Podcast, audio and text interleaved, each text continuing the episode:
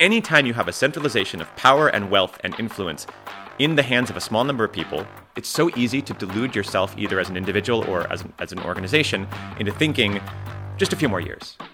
Hello there from Nashville. What a place, what a city. And you know what? I really love Nashville. I've had such a great time here. I definitely think I could move it. It's good competition for Austin. I've had such a great time. Oh my god! If you've not been to Nashville, you really need to come here. You really need to come check it out. Head down Broadway, see some live music, eat some of the food, meet some of the people. Yes, I love Nashville. I'm going to be back. going to be back very soon, hopefully. Also, got to record the first live WBD show yesterday, which was with Marty Bent and Preston Pysh, which was super cool. It was a great venue. The team did a great job putting it together, and thank you to everyone who came. Hopefully, I'm going to do another one of those soon. Anyway, welcome to the What Bitcoin Did podcast, which is brought to you by Gemini, the only place I am using for buying Bitcoin. I'm your host, Peter McCormack, and today I have an interview with Lane Rettig to discuss why he quit the Ethereum Foundation. But before that, I do have a message from my show sponsors. And first up today, I'm going to be talking about Compass Mining, who are my newest sponsor. But they're not just a sponsor. I'm also a customer of theirs, and I am now back mining Bitcoin. And in the first 44 days of mining, I've mined 0.141 Bitcoin, which is worth over around $6,600 now, with a little price spurt this morning with Bitcoin mooning. So it's good to be back mining, and I really love these guys. Compass are amazing. They've made mining accessible to everyone, and as a Bitcoiner, I'm happy myself to be supporting the decentralized growth of the hash rate. Now, it was really easy to get it set up and onboarded and anyone can do this now. And mine bitcoin with compass you just pick your machines and choose a facility and compass pretty much do everything else for you. So if you are interested in mining or you want to find out more then please head over to compassmining.io which is c-o-m-p-a-s-s-m-i-n-i-n-g.io and next up, we have BlockFi, who recently launched the BlockFi Rewards Visa Signature Card. Now, for people out in the US who own or are interested in stacking more Bitcoin, the BlockFi Rewards credit cards provides the easiest way to earn more Bitcoin because you get 1.5% back in Bitcoin on all card purchases and there is no annual fee. It is the smartest way to stack sats with Bitcoin rewards on every purchase. Now, you don't just get the 1.5% back, but in your first three months of card ownership, you can get 3.5% back in Bitcoin, and everything you spend annually over $50,000 on your card, you get 2% back in Bitcoin. If you're interested in finding out more, then please head over to blockfi.com which is B L O C K F I. dot Com. And next up, we have Ledger, the world's most popular hardware wallet. Now, a hardware wallet that allows you, as a Bitcoiner, to take custody of your Bitcoin. Now, with Ledger, I've been a customer of theirs since 2017, and the Nano S I bought back then, I am still using now. Ledger makes it easy for you to safely manage your Bitcoin using their Ledger Live software, which interfaces with your device, and you can even connect your Nano S to your Android phone to manage your Bitcoin on the go.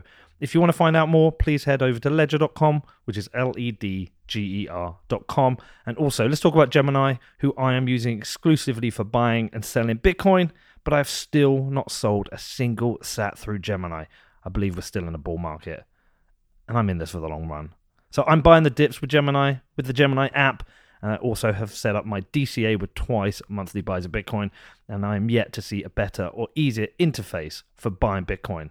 With a streamlined trading view, you have access to all the tools you need to understand Bitcoin and start investing, all through one clear, attractive interface.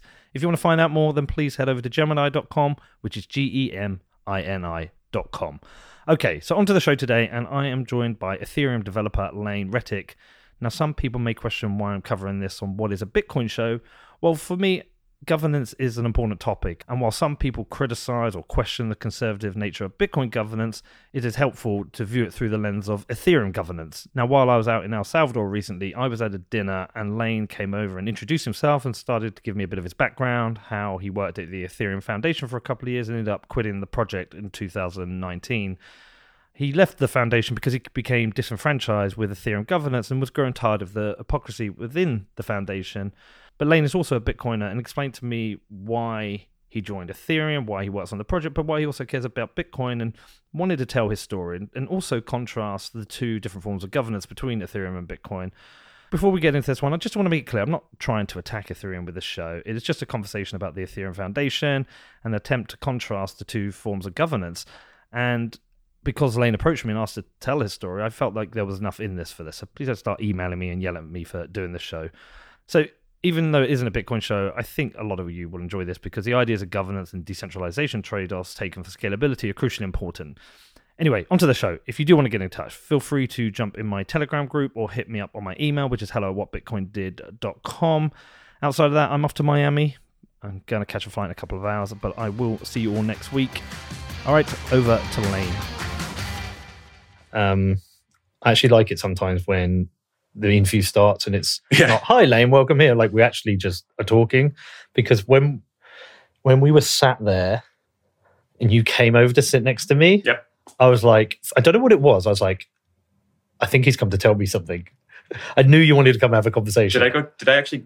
so you were sat. I remember. It was opposite end of the table. w- Yeah. We should set the, the scene for anyone watching or Yes. listening. Uh, two weeks ago, About two weeks ago. two weeks ago uh, in Zonte in El Salvador. Gone to dinner, and this big group, like eight, ten people. I think Gladstein was there, Yep. and uh, Alejandro. Alejandro was there. Uh, and we had we met before. I couldn't remember. Well, I think we had actually. So when you arrived at the airport, you were in a car. Alex was driving. Yeah. And you guys dropped Alejandro off. Yeah. So you were there. We didn't actually meet that day. Um, I feel like that was our. I think we actually had had dinner together a couple nights before, but again, we've been in opposite. No, I mean table. previous to El Salvador. Previous to El Salvador, I. I don't think so. If it was, it was like in passing. Right. Uh, we probably met on Twitter. maybe four. well, like, so you came and sat down. I was like, and when you sat down, I was like, I just, I was like, he wants to have a conversation You with me about like something. I just knew you or something. you could sense it because what happened was you, you can, you can, you can sense these things. Sure. You know, you didn't just sit down and join the conversation. You were like ready, and I was like, a gap in the conversation happened, and then You were chatting with someone else about something else. I don't remember, but yeah, okay. I mean, sure. I uh, uh, I don't think I had anything specific I wanted to say, but I wanted to meet you properly because Yeah. I listen to your show and I'm a fan and uh, Thank you. I like the work you do. Well, so let, we'll do the setup because whatever show title we use, people are going to know this. Is, they're going to see a theory. They're going to see Ethereum and go, "Pete, you got a Bitcoin show? Why are you discussing Ethereum's Ethereum?" Ethereum's going to be in the title one way or another. Ethereum's going to be in the title one Yeah. way or the other. Fair. I have a uh, um, an evolving view of Ethereum, which I'm going to explain. Cool. But this conver- the reason I wanted this conversation, one, you wanted to tell your story, and if somebody wants to tell their story, I always think it's important to listen if if it's I, I- I want it to be told if it's useful. But I am really into the idea of governance at the moment. It's Yep. something I'm really plugged into, both at a protocol level for Bitcoin, but also at a governance level for societies and uh, states. Um, and I think we're going to have a long conversation in this about Ethereum governance, and I think that's going to be a useful lens for considering why Bitcoin governance is what I would say is strong governance, or so a, a, strong structure of governance. Sure. So that's why we're going to be talking about Ethereum. My position on Ethereum has changed. Like I went, I'm a Bitcoin maxi. I only hold Bitcoin. I'm not going to buy Ethereum. Um, but I, I at the same time, I'm tired of the war because I think it doesn't achieve anything. I think It's a war of attrition, isn't it? it's a war of attrition. And look, and I don't mind being critical of Ethereum for the things I understand. And if someone says, should they buy Ethereum? I'll, I'll usually say buy Bitcoin, and this is for this reason. Um, but at the same time, like, it's not going away. People are using it. Yes, it might have issues long term and it might die. Fine. Technologies come and go. But I think it's really important to, to stop having useless fights that achieve nothing. Um, so if I think this sounds a little bit cliche, but I genuinely think that like the things that unite us, which is to say the things we have in common, are much Yeah. greater than the things that divide us. Like us being kind of like Bitcoiners and Ethereans. yeah, I mean, you're a Bitcoiner. I am. I Yeah. I uh, I am. I think of myself as a Bitcoiner first and foremost. I I'm happy to share more background, but when I first got into the space in 2016, 2017, the first thing I bought was Bitcoin. The first events I went to were Bitcoin meetups right here in New York, the. BitDevs meetups. Shout out to those guys, freaking fantastic. Um, and if I were ever, if it came down to a situation where I was forced to choose allegiance, I would choose Bitcoin. I want to be very clear about that. But I Mm. also think it's possible to hold both of these kind of ideas in my mind at the same time. That both projects are cool and they both kind of uh, solve different problems, basically. And so I'm a bitcoin I only hold Bitcoin, and I've just decided like that's my work. There's there's never going to be a scenario where I'm going to launch what Ethereum did. If I did, if I did, I would double double my revenue overnight, and like there's massive financial incentives to do it. I'm just not going to do it. I don't have the time to dedicate to it, and I'm not hugely interested in it. Uh, but I But you're curious and you're open minded. Well, no, it's not even curious and open minded. Uh, I like you and I want to talk to you. And what can I learn about Ethereum Sure. that helps me understand Bitcoin better is Sure. useful. But I'm not going to just like sh- just spend the rest of my life calling things shit coins. And you know what? Sometimes I fear I've pushed people away from listening to my podcast when actually they could have come in and got something from it just for being that. So I'm very supportive of what if uh, Udi's been saying recently. Me and Danny have been talking about it a lot. I think he's trying to make an interesting point that people are missing. It's not about people being mean on Twitter. Mhm. It's actually about a, a certain subgroup of people who are moronic assholes who who get a thrill out of abusing people and being complete fucking shits. And I've got l- very low tolerance for that Sure. anymore. Um, and and that doesn't when he makes when he frames that, I, I don't think he's saying every Bitcoiner's like that. Of course not. He's just saying there's this group of fucking idiots. And But there's a group support of fucking idiots in every sub community, Of course. and and social media gives them a microphone and amplifies their voice. Yeah, and it rewards them. We have this in Ethereum. I mean, I think again, every community has some of these people. And I think But you're right. The incentives are such that they get rewarded for acting that way. Exactly. And I always think any form of like extreme behavior is a race to the bottom. Sure. And I think Udi's basically saying, look, there's nothing wrong with being a Bitcoin maxi and you know, Bitcoin is amazing, but surely we should not tolerate some of this utter bullshit that's got nothing to do with Bitcoin. So so that's why I'm happy to have this conversation. Uh, and also I've had like I want other conversations now. I want to, uh, so we we we should probably people are probably thinking, what the fuck are you going on about? What, why are you here today? and then we'll get into Ethereum. It's a great question. Why am I here today? Um, no, I mean, I, I think I have a story to tell that may be interesting and may be valuable to some of your listeners. I think that's kind of what it boils down to. Um, you know, I've had an interesting journey and an interesting set of experiences that I'm, you know, more than happy to share with you. Also, I like you as well, and I, I like having conversations Mm. with with interesting people and with interesting perspectives. So that's why I'm here. So let's let's start with what Ethereum means to you. I'll tell you what it means to me. I, I genuinely think Bitcoin is my vault, my safe, my hard money, safe Sure. for the future, money for my kids. You know, something I only dip in when I need, and it's it, it's my savings, and it's really hard to get. Like that's it. I think of Ethereum as Vegas, but not entirely. But I think it's a place where I would maybe take money I didn't want to put in Bitcoin and go and gamble a bit and maybe make some more. And I know that that might seem disingenuous because you're going to tell me about lots of other important projects. But outside of that, I do recognize stablecoins exist on other blockchains and they are useful. And I know they exist in certain places on Bitcoin, but but people are using them. I'm sure Bitcoin is using them. And I know there's a bunch of other projects, things that people are trying to build. And I've got to a place with Ethereum and Solana, anything like that. I think of that as fintech. And I think it's a different space. I think Bitcoin is trying to create best money for the world, subvert the state. These other protocols, they're basically they're basically fintech. They they the focus isn't decentralization, more permissionless. That's where I kind of think about Sure. it. Yeah, thanks for sharing that. Yeah. Okay. Um, I think something that could help us frame the conversation is that, like, I think when I see Bitcoiners and Ethereans kind of talking at each other, we're just sort of coming from different places, uh, which is to say, we're looking at the world through different lenses. And I think that the lens that Bitcoiners tend to use, and this totally makes sense, is the lens of money, right? What is Yeah. that phrase? Fix the money, fix the world. Um, and I think that that's a really powerful lens. It's a great place to start. Um, but I think that the lens that so I have two lenses I use when I look at kind of Ethereum specifically or kind of blockchain cryptocurrency more generally, and those are uh, the lenses of innovation and institutions. Okay. Okay.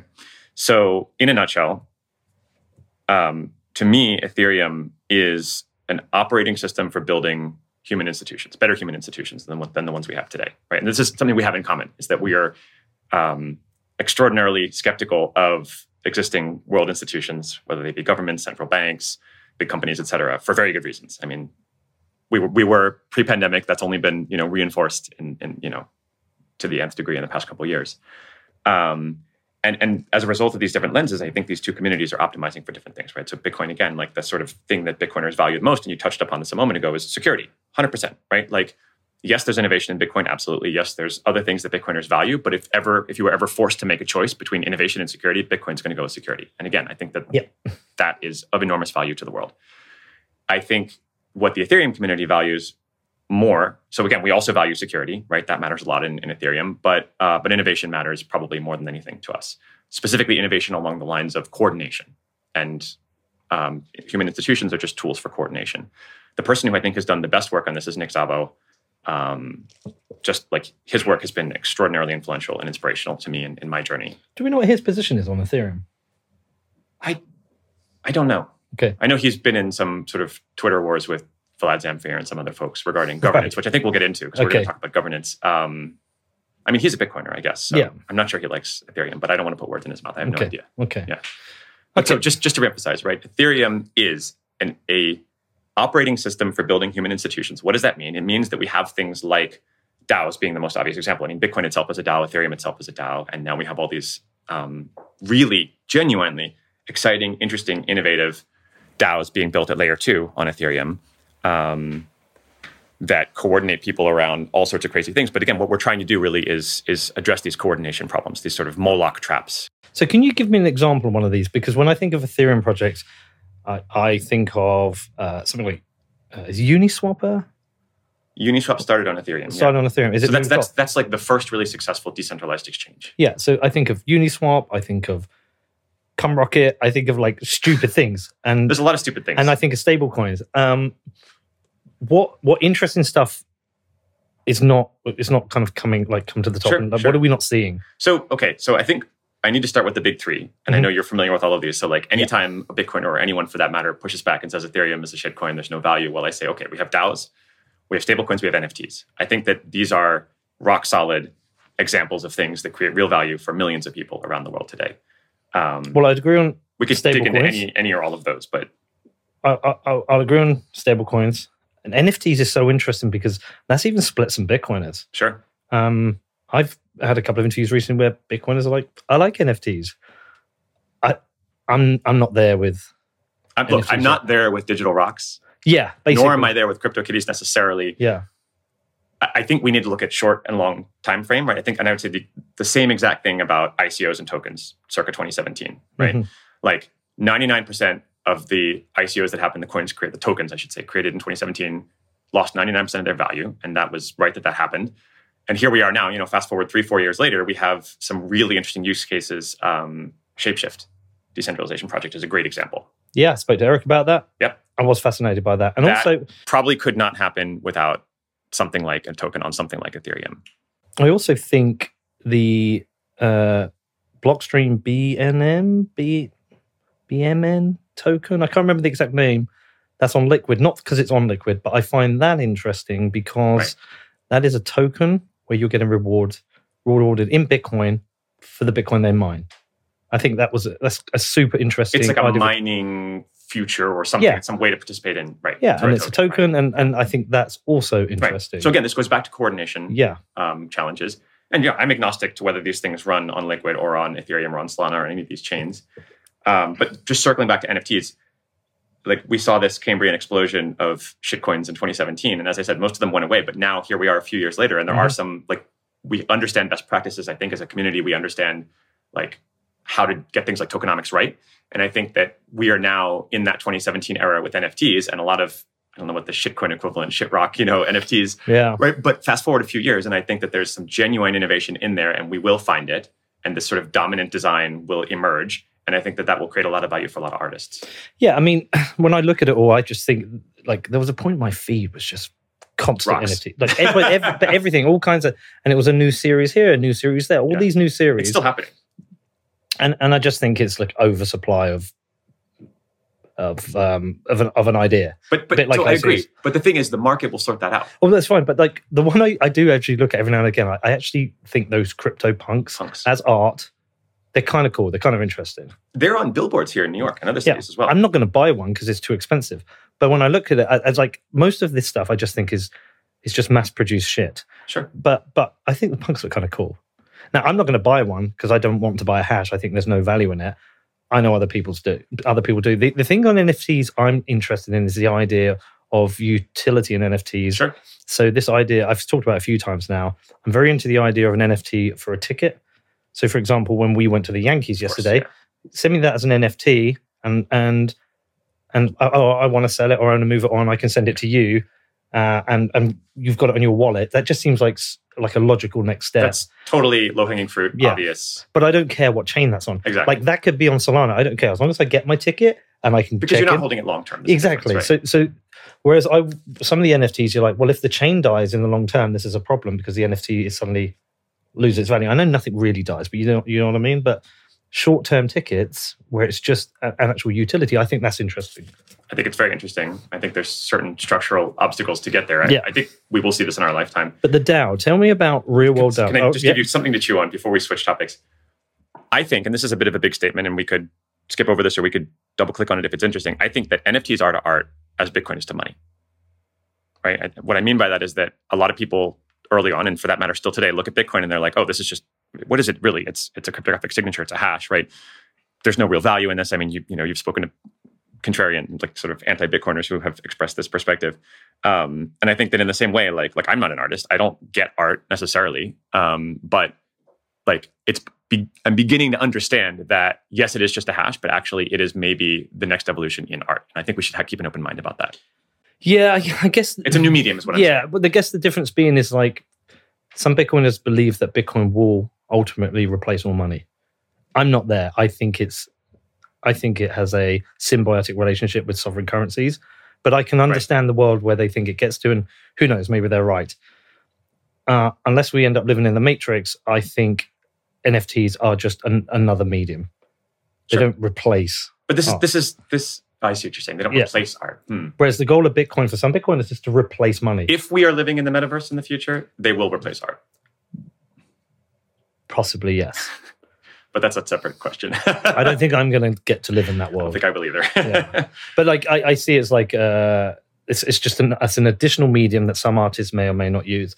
The change will be the day if, if Banksy ever does a NFT, oh my a real god! one, Yeah. not the fake one that happened recently. Like if someone like like that, I mean, you know, Banksy is the type of artist who like will sell art on a street corner for ten dollars or something, or, or ten quid, I guess, right? And, and to, to unsuspecting uh, customers, like I could maybe there is already like real Banksy NFTs. Who knows? yeah.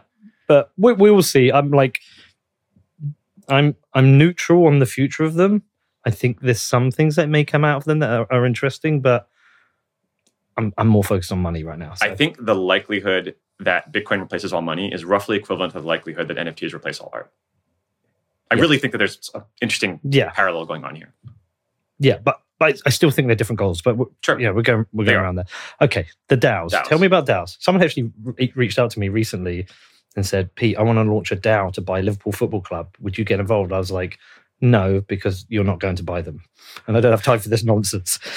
I don't know, man. DAOs are raising crazy money. I was I was at a DAO focused event the past few days, and uh, there was a DAO that was created um, ad hoc, just kind of like group of people having a conversation like this, and someone spun up a multi sig and threw some ETH into it, and some other people kind of aped in. That's like the new terminology: is you ape into things. And uh, at the end of that day, there were more than three million dollars in it, and Holy it's shit. still growing rapidly. Um, What so- is the DAO, why this particular DAO. This particular DAO. Oh, too, let's take a step back. For somebody sure. listening, Yes. Let's watching, rewind. what is a DAO? Okay.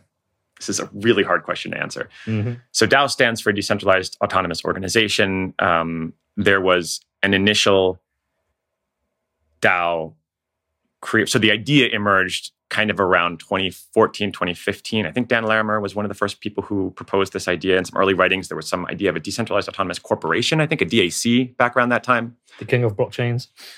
separate topic. Yeah. uh, but so the first DAO that I'm aware of was the the DAO, uh, very confusing, right?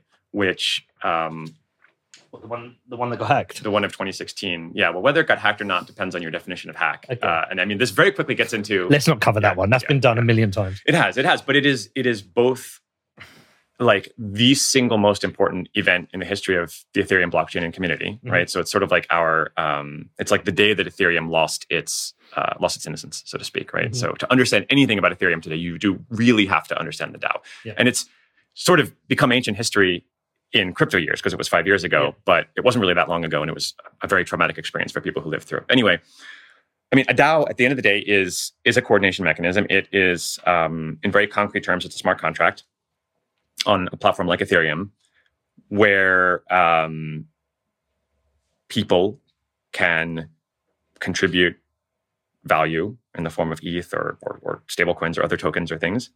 And um, usually there's some sort of a voting mechanism, right? So in the case of the DAO, it was a it was sort of like a decentralized VC fund. Okay, so the idea was people throughout the ecosystem contributed ETH. At that time, it was really only ETH, and there were a small number of people known as curators, and uh, the curators were responsible for spinning off these little investment vehicles, which were like subcontracts, and then those could be used to invest into investable projects um, at the time. And the idea was that that those projects would pay dividends returns back into the DAO fund, and everyone would kind of benefit from it. Okay, so um, I think what I'd like to say about Did, did the DAO did the DAO launch at the launch of Ethereum or No, Ethereum- no, no. protocol This was as- this was a year or two after Ethereum launched, but it was very early. Ethereum was a very immature platform, right? So I guess sorry to finish the DAO story, right? So what happened was uh, the project was launched very quickly. It was not like really thoroughly audited.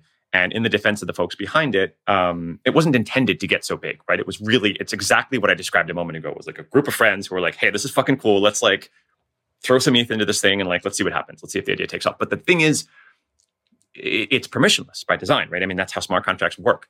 Um, and they didn't put in any caps or limits, right? And so a few days later, again, exactly the same phenomenon I just described that I just saw a couple days ago at this event. Um, there were hundreds of millions of dollars of ETH, and it was, in fact, it was on the order of ten or twenty percent of all the ETH in existence at that time. wow. And so this is something else people don't understand: is that if the attacker had made off with all that ETH, that would have been um, pretty apocalyptic for the network, especially given the plans to transition to proof of stake and stuff, right? So this is one of the reasons that ultimately there was a decision to do a hard fork and return the funds. So yeah, I mean, this story has been told many times um, Quick version. of what happened after that. No, of of the the hack. Hack. Right. So there was a low level exploit in the contract code. It was the first time it had ever been identified and had never been sort of exploited previously. There were some folks like um, Professor Emin, Gins, uh, team at, at Cornell, uh, Phil Daian, a few other folks who actually had identified some of these vulnerabilities prior to the attack happening and had actually posted about them uh, publicly on a blog called Hacking Distributed. So check out the articles there. They're, they're really good explanations of the low level details.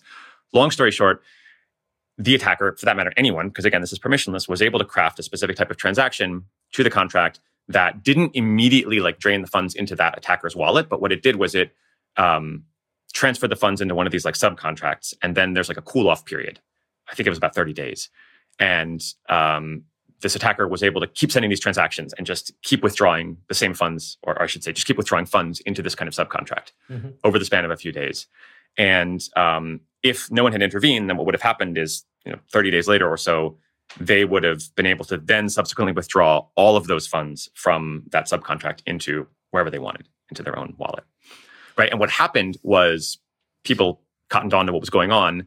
And there was this really robust and just, I mean, this this is genuinely like even Ethereum aside, this is like one of the most interesting stories of all time. Certainly one of the most interesting stories I've ever heard.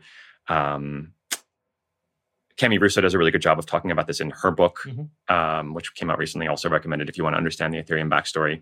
Uh, but basically, yeah, there was a group of people around the world on multiple continents who kind of came together. They they sort of dubbed themselves the White Hat Hacker Group, Mhm. uh, and they launched a counterattack. They found the exploit. They exploited it themselves.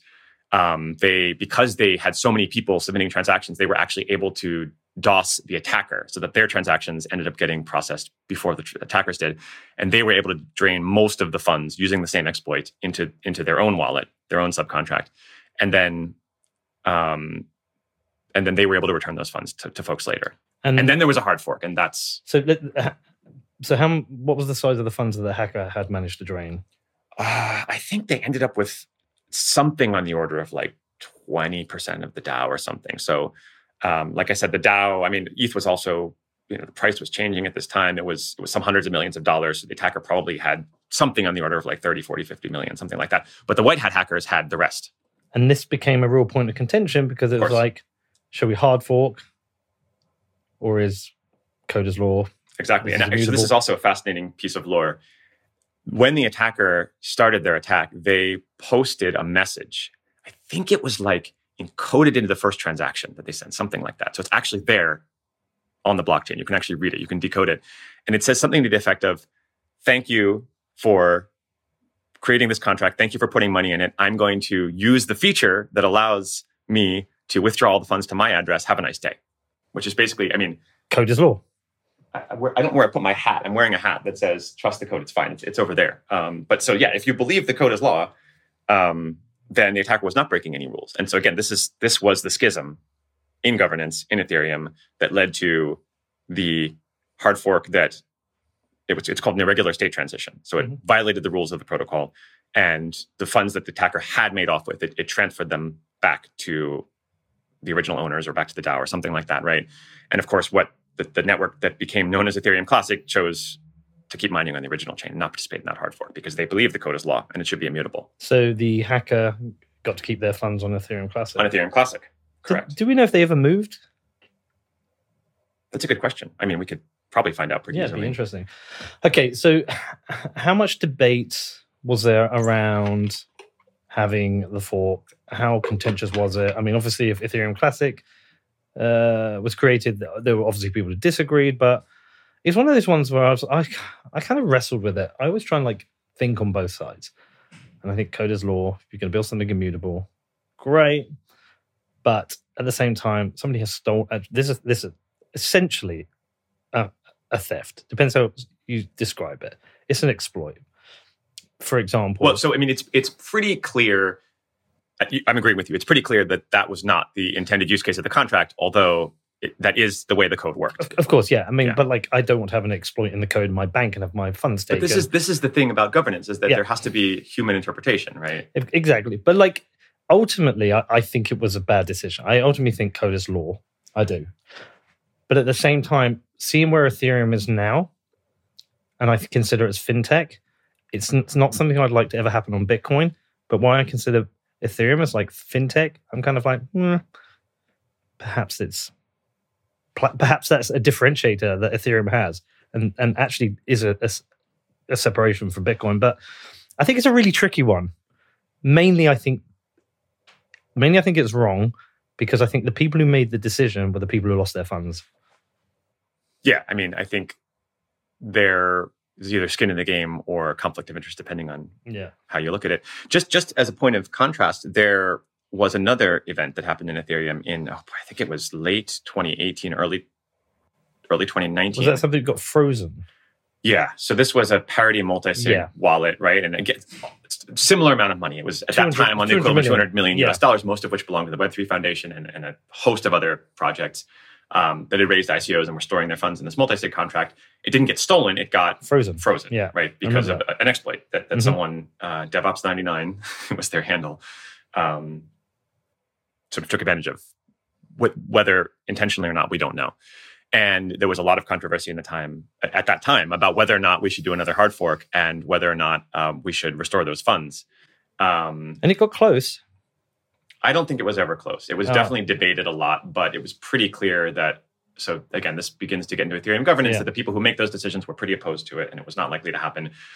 But you know, the consequence of that, like, was that a lot of the folks there, the Web three Foundation folks, the Parity folks, sort of mostly left the ecosystem, and now they have their own ecosystem, which is Polkadot. So you kind of have to consider, like, if the hard fork hadn't happened the first time around with the DAO, like maybe those people would have gotten pissed off and left and done their own thing or something. I mean, I, I assume Polkadot's another one of these protocols that hardly anyone's using and raised a lot of money and made people rich.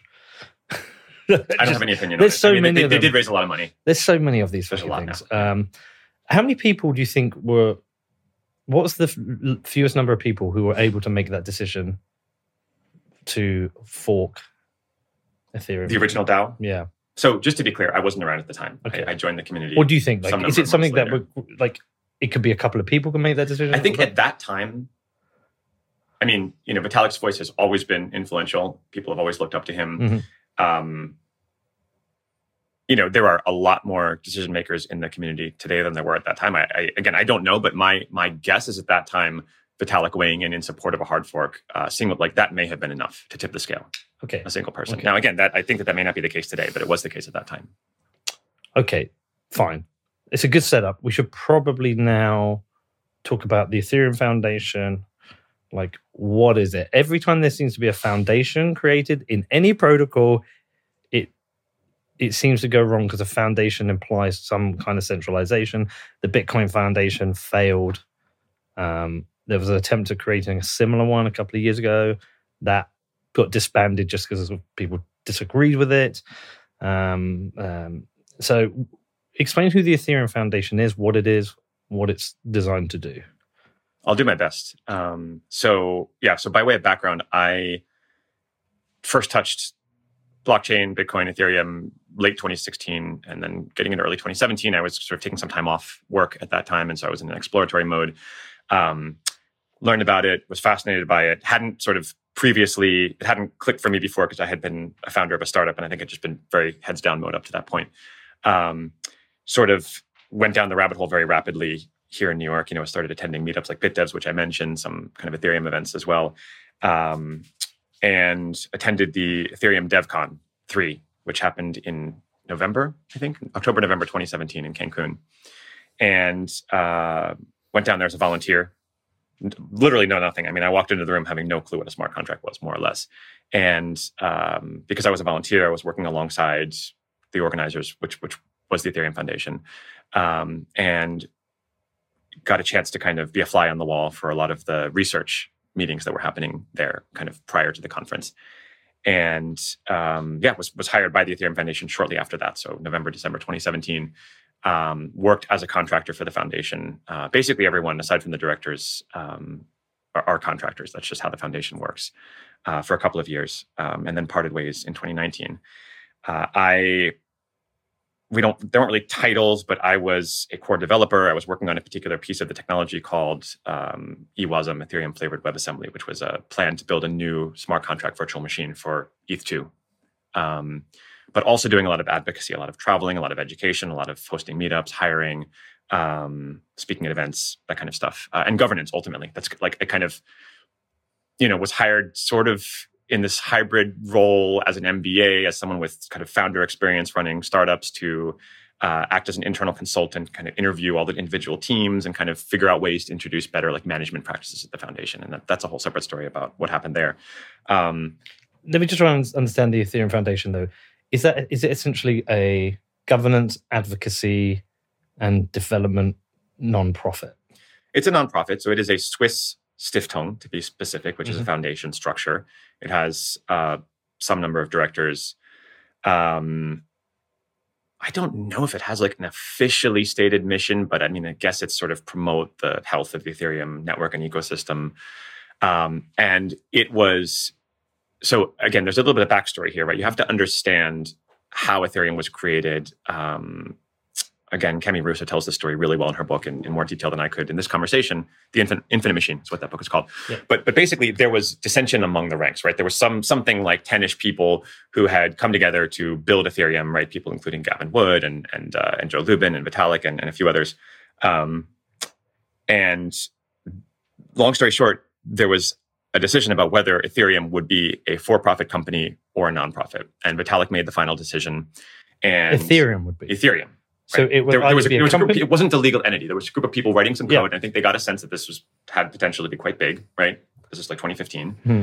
And Joe Lubin, as the story is told, you know, really wanted to create a for-profit company. Um, who else was involved? There were a couple of other folks involved. So it would be a corporate block. Charles Hoskinson was briefly the CEO of Ethereum. Yeah. Really interesting backstory there, right? But again, correct, right? The idea was, would it be a corporation? What would it be? Vitalik made the decision to make it a nonprofit. I kind of feel like it probably should have been because if, if you think about it, it's should have been a for-profit. You're saying? I, think it should have because I think if it's not for-profit, it, it should strive for maximum decentralization.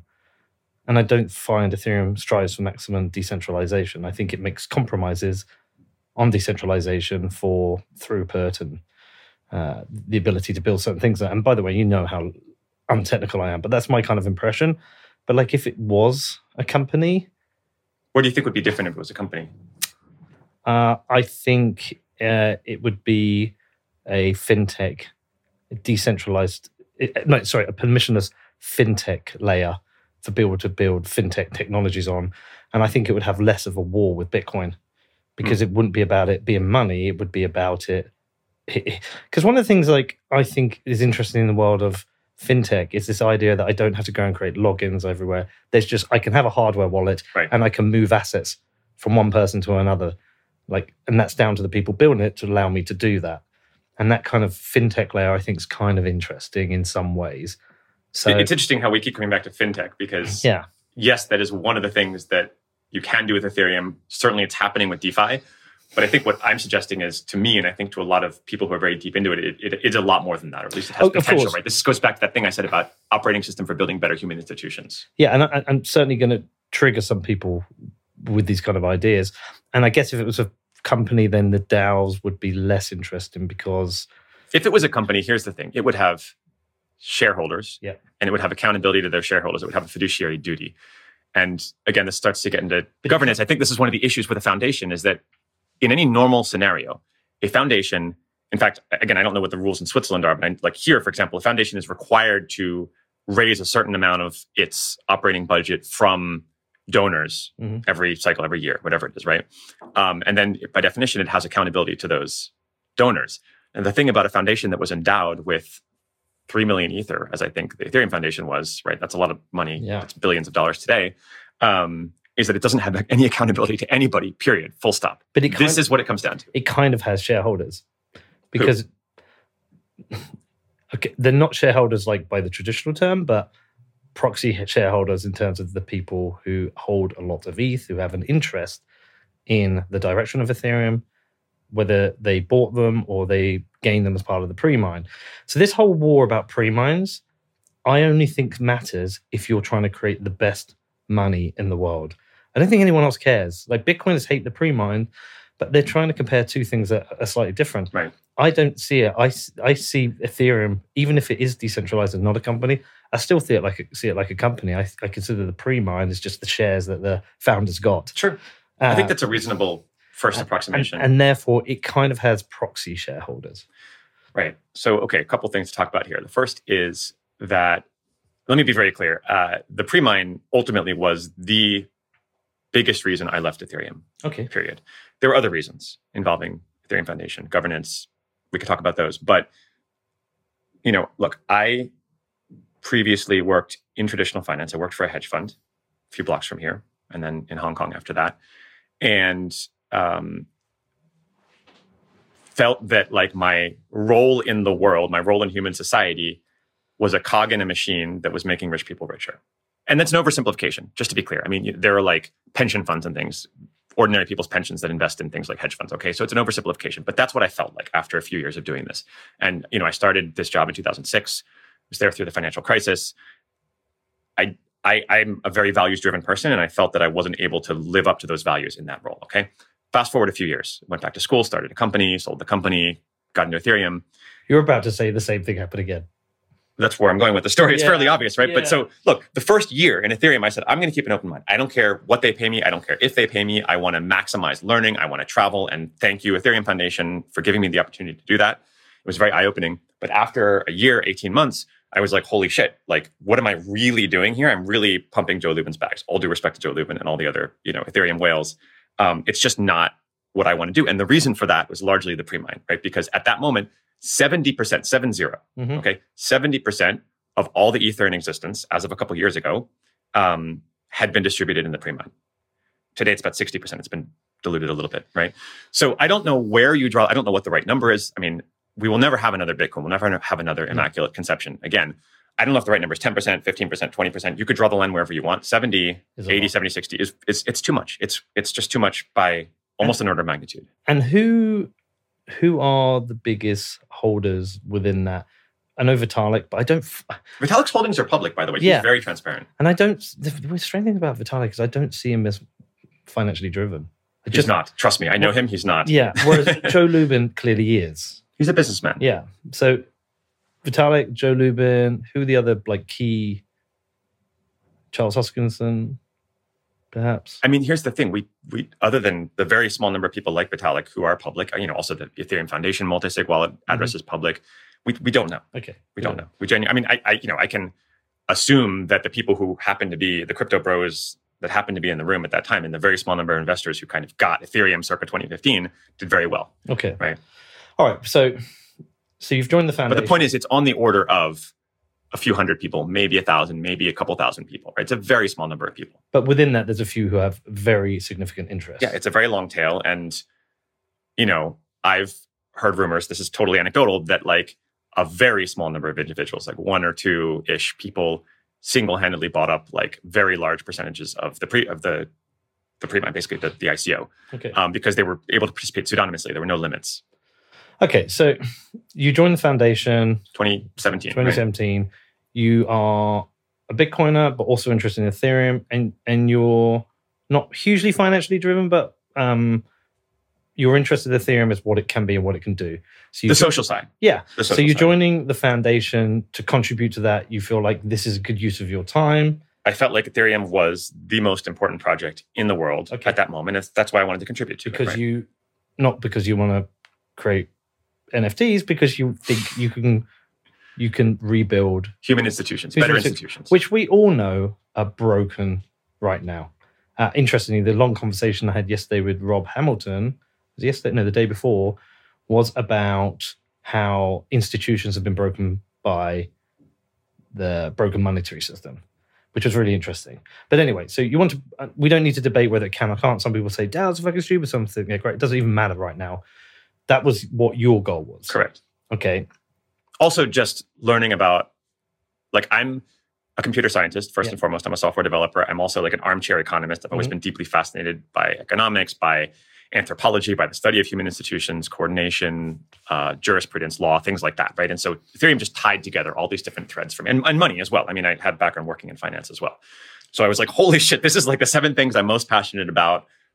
This project touches all of them. Okay. So it was just like head exploded, stare at the wall for 30 minutes to like let it all sink in. Okay, I want to work on this. And they gave me the opportunity to do that. Great. So you join in 17 and you leave in 19. And I spent 20 all of 2018 and the first part of 2019 just almost nonstop on the road, traveling conference to conference, meeting people, doing sprints with my team, like roughly 50% advocacy, social stuff, 50% technical stuff. And the advocacy included a lot of governance stuff. So where did things go wrong? When where, where what was the point where you're like, hmm, hmm, I I'm not sure what I'm doing here. I'm not sure what this is. What what was can you talk me through that? Yeah, I don't think there was a particular moment. I think it was like my experience with the Ethereum Foundation was negative from almost from the very beginning. Um, and I can explain what that means. Yep. It- it- it's interesting because, as I touched upon earlier, like I still think very highly of Ethereum as a project, as a Mhm. community, as a technology, as a platform. Um, and I don't think very highly of the Ethereum Foundation, given my experiences there. And I think just it's important to emphasize that like these things can both be true, right? Okay. Um, and so what kept me there was my love for the project and the people I met. As long as what kept me there as long as I was there was, Mhm. was my love for those things, in spite of um, the negative experiences I had with the foundation. So And and, and did it get to the point where you were because you can still do your work, your advocacy work, or did you get to the point where you felt you actually were ethically compromised in doing your work? that's a great question.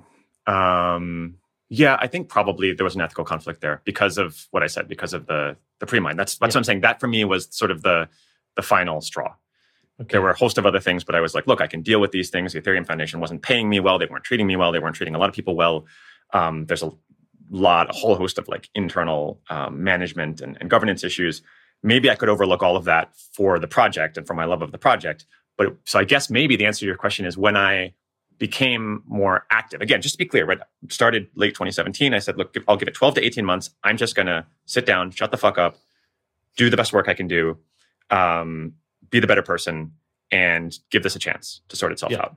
It didn't, right? So fast forward 12 to 18 months, my level of discomfort and that exactly that ethical.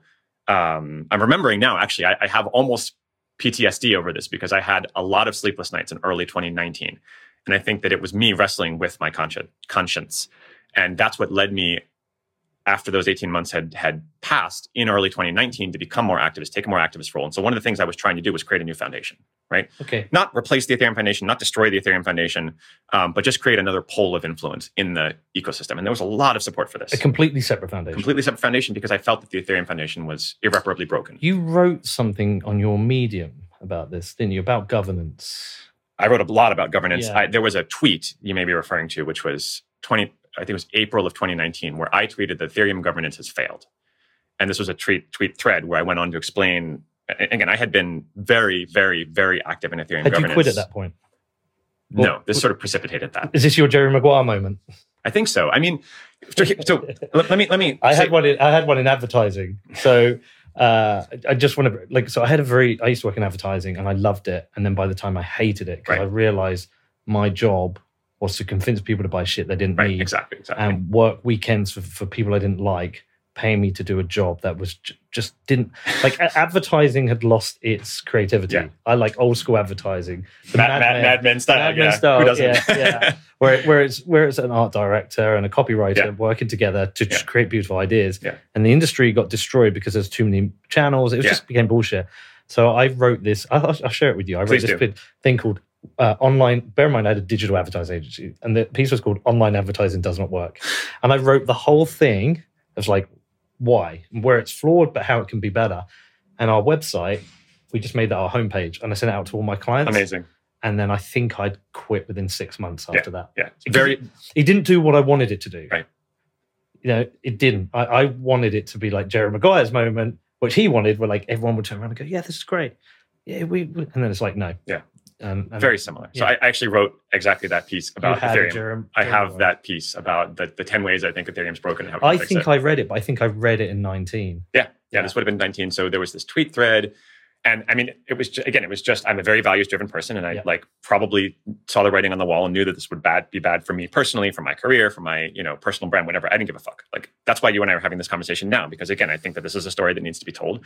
I I, I was I was helping run the main Ethereum governance mechanism, which is this thing called All Core Devs, this call that happens uh, fortnightly with all the teams around the world that are developing you know the core clients. Um, you know, was was in literally in the smoky back rooms Mhm. at these events, sitting at the table with the decision makers. In fact, I have another. Yes, I think this is what you're referring to on Medium. There was a post called "How how much how much how open is too open? How how transparent is too transparent? Something like that. We can Mm. find it and link it. Um, where actually, like, this is just like for me from the beginning, Ethereum was always about creating value for the world for everyday people, right? And again, about dismantling these shitty institutions and existing hierarchies and power structures we have in the world. And to find myself in these rooms around these tables with a bunch of wealthy white dudes from primarily Europe and North America making decisions about a network worth billions of dollars, you know, paternalistically, um, Changing the monetary policy. the monetary policy, we can talk about that, how that happened, right? It, it made me very uncomfortable. And I wanted to share that message with the world, I wanted to sh- share this experience. And people really didn't like that. It made them very uncomfortable. So, God, there's so many things to talk about. I know, right? right, let's start with the response to the tweet thread. Just give me the short version. I just I think I need that to to know that now. yeah. I'm going to imagine some support, some hate. some small degree of support from really close friends. Yeah. And that's kind of what got me through it. Like people reaching out privately, right? In DMs saying, I totally agree. It's always privately. Always DMs, right? Yeah. a lot of hate. And you, you've, it's funny when you and I first discussed having this conversation during this episode, you said, be prepared for backlash. And I was like, dude, like maybe it'll happen, but it can't possibly be worse than what I experienced in 2019. It was bad. It was really, I'd never experienced anything like it up to that point in my life.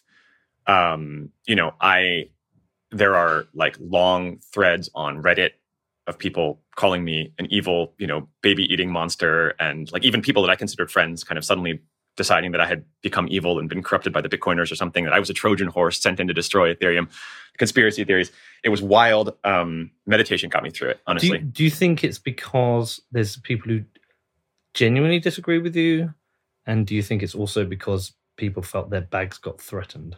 I think it's I think it's the latter, right? I think it's this immune, autoimmune response, right? It, it's it's tribalism is really what it comes down to. Mm. Like if people disagree, like that's and there are people who disagree and who did engage with me constructively and said, "Hey, Lane, you have these ideas about a new foundation, about better way to fund the public good, right? Than than we're able to achieve right now. Let's talk about that. Let's let's poke holes in this." Um, but but but I mean, it was mostly just vitriol. Right. Okay. This is the problem with social media. Okay. I had great conversations in person at events with people, right? But Well, that's the, that's always the way. I I of all the dicks I've dealt with on Twitter, only one's done it in public, like in person, and I was like, well, "What are you fucking doing? Like, let's have a beer and let's talk. Let's talk this Exactly. through." Ninety nine percent of the time, that Yeah. that works. but, but but he was like, "No," and he was like, completely lost his shit with me in public. I was like, "Okay, well, I'm just Incidentally- I'm leave." there's there's a, there's another thread here. This is actually, I think, the biggest issue with virtual governance, things like DAOs and like cloud states. You know, Balaji speaks a lot about this Yeah. vision of like a network state or a cloud state. There's I learned about another project two days ago that's working on this, which is very exciting. I don't think you can govern something strictly like pseudonymously online like people just revert to being trolls i think you need to put flesh you know human beings in meat space in the same room together over beers or whatever you know so many things in life. Danny, imagine we were doing this this interview over. If we did this online Zoom, it's, it's, an- it's an Yeah. entirely entirely different interview. It had to be in person. That's I why you told like there's certain interviews have to be in person. Okay, forget COVID. There was a period of time where I would travel to interviews, not travel to interviews, but certain ones had to be in person. When I interviewed Hester Peirce, I knew I had to Yeah, go yeah. to the SEC. well not to mention our friend bukele President Bukele, I had to do that one. Well, both of those in person. Yeah. There's certain ones you have to do in person. This Yeah. had to be in person. Yeah. Okay. I, I have to say, as a avid listener of the show, there's a difference. I can tell as a consumer. me as the guy doing it, Yeah. uh, there was a period of time when I was doing them online during COVID. Yeah. It stopped being um, something I enjoyed doing. Became a job. Yeah. Right. What's one's today? What's one's tomorrow? Right. Here's my notes. Do it. I'll be there an hour yet. Nearly. ugh, it's just shit. These ones, I just love them. It's just it's a different experience. And listen, kudos to you for doing the backbreaking work of pounding the pavement and going around and doing this in person. Like as someone who did this myself for a couple years in Ethereum, you know, I flew hundreds of thousands of miles. Like I know how difficult it is to like live out of hotel rooms and stuff. So it's appreciated. It's, it's, important also- work. it's worked out okay. It's a good life. Like I could complain about it, but I'm I'm been Do it while you can because I feel like it doesn't get any easier as we get older. well, like we've we've said, we're going to get we're going to try and get a studio in Yeah. Austin next March for a whole month before Bitcoin 2022, Amazing. and we're going to fly people in and, and have one base. Rogan style. Yes. Right, yeah, Rogan style, but just just so I can get all the right people in. Yeah. in, in- like it's the I, it's it's almost as central as I can get Texas in some way. Yeah. I can get the California people in, I can get the New York people in, I can get the Texas people in, and we're going to try that for a month. Jeremy here is going to come and help us with the uh, camera work Amazing. hopefully Emma will, will be here as well, helping with everything, and and that gives us a chance to just try and have a base. I don't Yeah. think we'll ever have a permanent base, Yeah. but just we can do two months of shows, and every single person in person conversation is going to be better. Yeah. because it's real. Yeah. You get emotion. You get you get the peripheral vision. You know, you get to relax in a chair. dude we we we're all we all love technology Yeah. like we all live largely virtual lives we all went into the pandemic thinking this is i mean obviously sucks but like let's make the most of it i got my first vr headset you know Mhm. i'm so tired of it i'm so done like Yeah. maybe this is just a generational thing like maybe you know our kids generation or something like they, they will really live in the metaverse but um i'm very old fashioned but it had to be in person, and I'm glad it is. Yeah. Um. So, I, I think the best question to ask is, how did Ethereum governance fail? Like, why did it fail? Yeah, it's a great question. Um, again, there's a lot of pieces here to look at, but um, so let's set aside the Ethereum foundation for a moment and talk about kind of Ethereum, like the protocol, the technology, Yeah. right? And then, perhaps, uh, okay, perhaps tell us how you think it should have worked. I'd rather uh, hear how it should work and then hear how it failed rather than the other way. You think so? Starting with how it should work, and Yeah, feel like- because I, like- want to start with the, the purity of what it, how you, Okay, you've I arrived at them. I can try. Yeah. So, I think so. Actually, this is this is interesting because it touches upon a difference, maybe the core difference between Bitcoin and Ethereum, right? Mhm. So, Bitcoin has. I, I don't sort of know that much about how Bitcoin arrived in this place because it was already in this place in 2017 when I really got into the ecosystem, right? Mhm. And this is a place of kind of like it's not no governance, but it's like minimal, minimal, minimal, minimal governance, right? Like when shit hits the fan in Bitcoin, when a bug is discovered or something, like there's definitely enough kind of coordination mechanisms in place that those things are addressed quickly. The message gets out, miners upgrade, et cetera, right? So there is you can't say there's no Bitcoin governance, but Um, but that's important. You need you need that. right. And that's that's sort of meat space social governance, right? Yeah, and it's like disaster scenarios. Right, exactly. But but not only, right? I mean, uh, Taproot is really interesting, right? There's a governance mechanism by which that and Schnorr signatures and all these kind of like there are technical up- upgrades happening to Yeah. Bitcoin, right? Um, it, is- but it is by design very slow, like kind of Yeah. snail's pace. Hard to change. Exactly, by design. Um, Ethereum kind of has the worst of both worlds. Okay, so it's kind of like in between, right? And so let me try to explain. So you have the spectrum, right? So on the one hand, you have kind of like absolute, absolute, absolute minimal governance, which is Bitcoin. At the opposite end of the spectrum, you have um, you have like formalized governance structures. You have something that resembles the governance of this country or some other like nation state or something, right? You have like uh, you have voting, you have democracy, you have a notion of identity, you have like participatory institutions, ideally less extractive and more kind of participatory, participatory inclusive institutions, um, which are not doing so amazing right now, but Yeah. at least you know it's better than the alternative. Um, you know, you have like legislative assemblies, you have courts, et cetera. You have kind of all this like rigid, like formal governance. Ethereum is kind of right in the middle. And it is very, very, very much a case of this thing called the tyranny of structurelessness. Uh, tyranny of tyranny of structurelessness refers to an essay written by someone named Jo Freeman in the 70s. It came out of like a women's rights feminism movement. Um, it's short. It's it's it's when I read when I encountered this and read it, like it sent chills down my spine because it spoke so directly to what I was experiencing in, in Ethereum, right? And so, what tyranny of structurelessness tyranny of structurelessness refers to is the fact that human society, human institutions and organizations always have hierarchy. Always, it cannot be avoided, right? Anytime you have uh, more than kind of two or three people sitting in a room together, you know, fighting over scarce resources, figuring out how to allocate time, making some decision, some hierarchy just emerges, right? And so you can kind of either choose to formalize that hierarchy into institutions and roles and you know democracy and things like that, or you can just let this this this structureless kind of tyranny emerge, right? And so this is kind of like what's happened in Ethereum. It's what happens in a lot of these institutions and organizations that kind of sweep governance under the rug and you know kind of like stick their fingers in their ears and say like we don't need governance, we don't need governance. We're you know better than that. We're smarter than that. We don't like politics, right? This is the thing is Yeah. people It sounds like an argument against anarcho-capitalism. I have to ask your friend uh, Michael Malice for his Well, so opinion this, on this. so this is one of the things whereby um, I get into some Right, yeah, discussions. I get yeah. called a cuck and a Yeah. status, Status because cuck, yeah. status cuck, and it's not because I love government. Right. I think it's great. Uh, I just believe that we need we we as humans naturally organize ourselves, Yeah. and humans can be greedy and evil, Yeah. And therefore we're better off having democracy and institutions that Right. uh, are responsible Right. for us rather Right. than having just like an open structure. But I'm open to the debate and Sure. happy to listen to both sides. I'm just on the side. I I, I, I prefer the idea of small government if we could do it. no, I look. I, I, need to read yeah. this. I have very similar political sensibilities to you. Yeah. Um, it's another reason I was excited to have this conversation. And I had exactly those thoughts as I was just listening to that conversation that you had with Michael. Um, look, at the end of the day, like these structures are designed to enfranchise and protect the needs of the minority. Like, I shouldn't say the minority, I should say the like you're going to have this elite group that emerges in, in any of these kind of chaotic scenarios. And again, I have firsthand experience with this in Ethereum. I'm sure it's happened and you know, is happening all over the world in many situations. And the elites are going to do quite well for themselves, right? But then you're going to have this large group of people who, for one reason or another, you know, maybe in the case of a project like Ethereum, they're just like latecomers to, to, the, to the project, right? The, the, the peasants, exactly. The proletariat, like the elite structures have already ossified, they've already emerged, right? At that point in mm-hmm. time, like when I joined the project, for example. And so like there was a very clear class difference 2017, 2018, when I was in the project between pre-sale people, pre-pre-sale people, and post-pre-sale people. Because Ethereum had, you know, 100x, 1000x, whatever by then, right?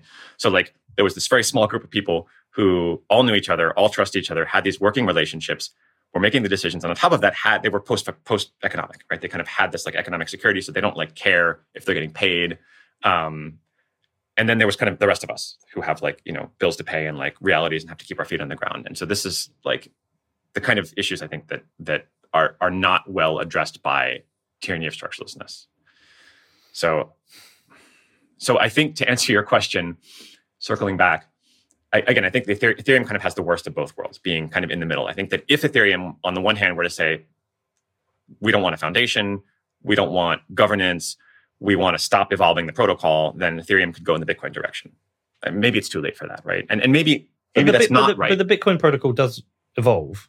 It does, it does, it does. But as I said, but but kind of much more slowly, and, Yeah. and it optimizes for security. Ethereum is optimizing for innovation. Two different things. And I think that I think Bitcoin's doing two things. It's optimizing for security. I agree with that. I also think it's optimizing for the best money ever. sure I I don't know what the uh, the monetary policy of Ethereum. well, no, I'll come back Nobody knows. Uh, but the, the monetary policy of Bitcoin just doesn't change. Right. And there are people who work on Bitcoin who are con- core contributors, or the people have, there's like, what if the people have access to the GitHub, like the Commit access, yeah. Yeah, the commit Core access. developers, the basically. core developers, the, the handful who maybe have that, they may be big Bitcoin holders. I don't know. But I never feel like decisions are being made to make Bitcoin worth more money, uh, Bitcoin worth more. I think what they're doing is trying to build the best money that ever existed and not fuck up. Don't you think that has largely been accomplished? Hasn't Bitcoin, Bitcoin kind of won that already? Yeah, but there's there's I think there's more stuff to do. I Sure. think there's more on the There's always more to do. There's more on the privacy side, and there's more just uh, oh, uh, the most interesting stuff's at the higher layers now. Anyway, For sure. What I'm saying is, I, I 100% trust and believe in the people who have commit access and the core contributors. It's a, it is the mission. I think for you on Ethereum, it was the mission. But here's so here's the thing as well. Ethereum's a big tent. Okay. Whereas Bitcoin has this kind of toxic maximalism culture and this kind of like autoimmune response, which we talked about before. Ethereum is kind of the opposite. Ethereum is kind of like welcomes you with open arms and unicorns and rainbows and, and you know avocado toast and stuff like that. yeah, But but but the the downside of that is that Ethereum does not have a mission. It doesn't. Like you will ask 10 Ethereans, 10 core contributors, you'll get 10 different answers. And this, I think, just to complete the thought I was saying before, Ethereum has the sort of worst of both worlds.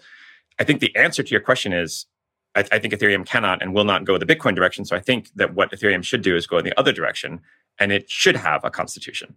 Like I, I think a constitution might be like Bitcoiners would laugh at this idea. I don't think it's appropriate for Bitcoin, Hmm. but it could be appropriate for Ethereum, right? And then once you Mhm. have this core statement of shared values, shared principles, this ethos in writing, sure, not everyone's going to agree with it. how the fuck do you ever get that? There'll be arguments tried. over every word. We tried. We had a conference in 2018 when we tried to do this, and it, we failed. what do you think Ethereum is trying to be? Like I say, Bitcoin is trying to be the best money that exists. right, and that's very clear, and people Yeah, agree about and, that. And, and that's that- kind of like what defines you as a Bitcoiner. Is like, do you agree or disagree with the statement? and, and therefore everything they do uh, whether it's layer two technology whether it's taproot anything it's like does this make bitcoin better money and i Right. believe every time it does for you forget everyone else Sure. what do you think ethereum's snappy message should be mission it should be what I said before. It should be, and I've had a lot of practice and a lot of time to think about this. It should be to, to be the best operating system for building better human institutions. Period. Full stop. Right. But not everyone agrees with that. We have other narratives. Right. It's all down to the narrative. Hmm. Seeing how the Ethereum narrative has like evolved since the beginning is fucking mind blowing. You go back to the very early days, like 2014, 2015 days. You see Gavin Wood talking about his vision for Web three. Um, you know, having primitives not just compute, but also things like messaging and storage. Those never really emerged.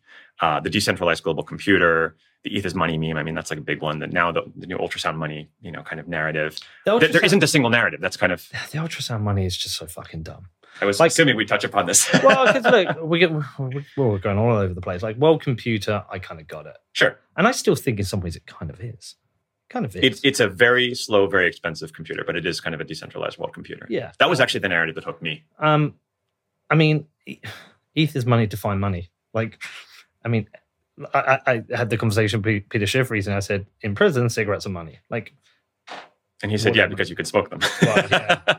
but uh, it's funny you did say that. Um, so I'm like, whatever, ETH is money. But this ultrasound money, I think, is so hugely disingenuous.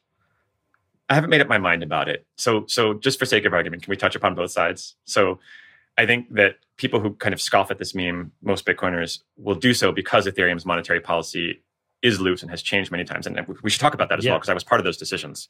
Um, and how can money be sound if you know the small number, if, if a cabal, so to speak, you know, kind of like can change it at, at will? I don't think it's, it's exactly that simple, but right on the one hand. On the other hand, um, Ethereum has begun to reduce its issuance, and issuance will continue to reduce, and in fact, reach a point where it's net deflationary. Right. So, so more coins are being burnt than are being created.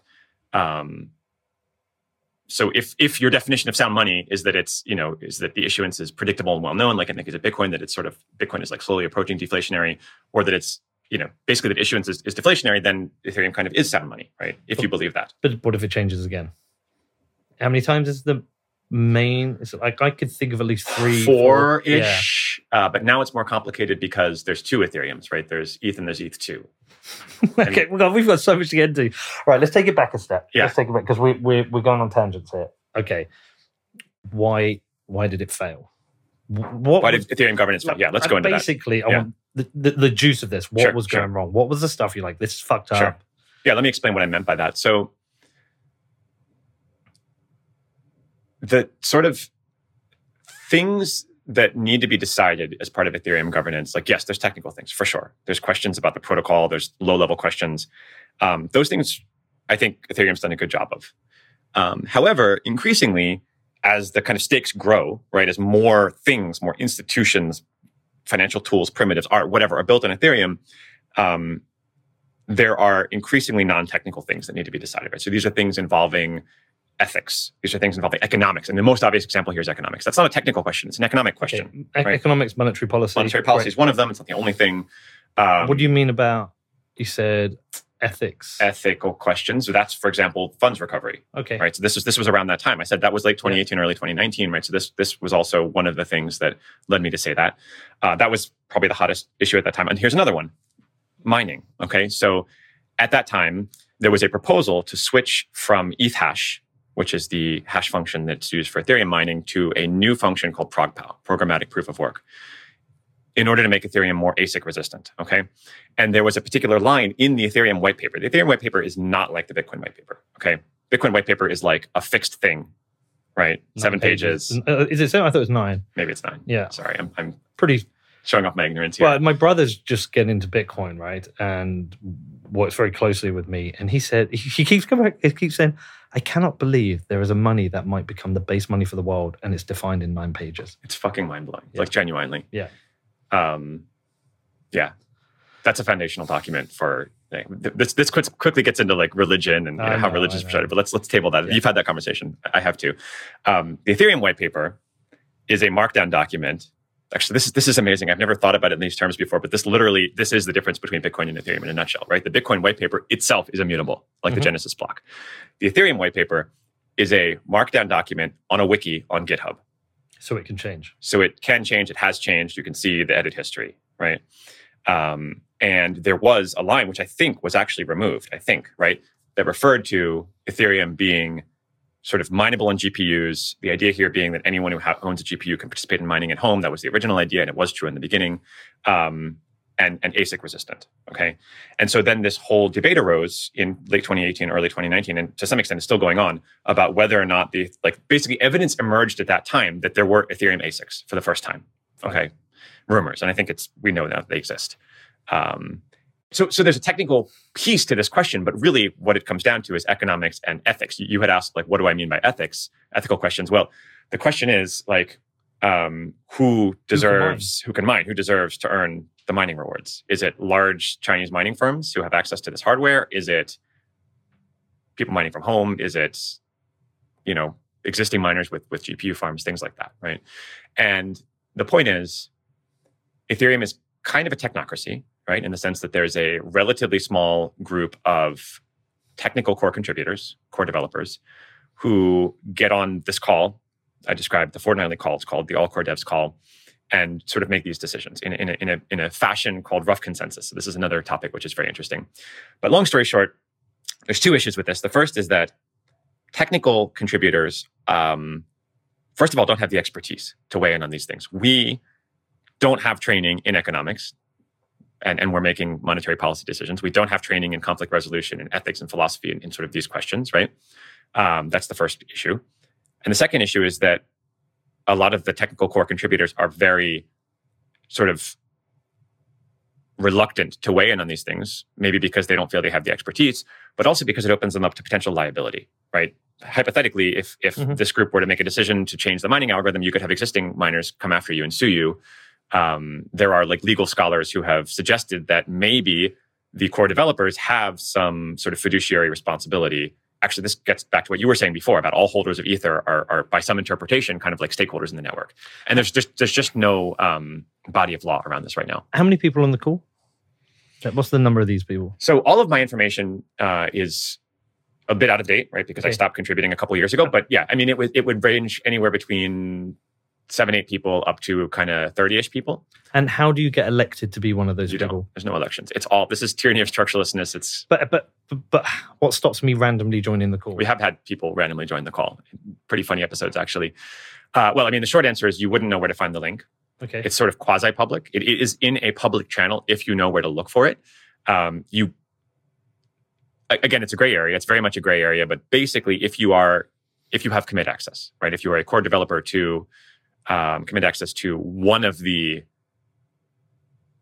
Ethereum full node implementations. But again, asterisk, this is also not super well defined because there's a lot of them that are not like mainnet viable, right? That are not sort of mature, feature complete, et cetera. And some of those developers join the calls as well. But basically, if you're kind of known socially to be a constructive contributor technically to the project, right? And again, this is on the order of like maybe 50 people total. They're not all always on the calls. And correct me, if, correct me if I'm wrong. The way this is solved in Bitcoin is everything is done through a BIP.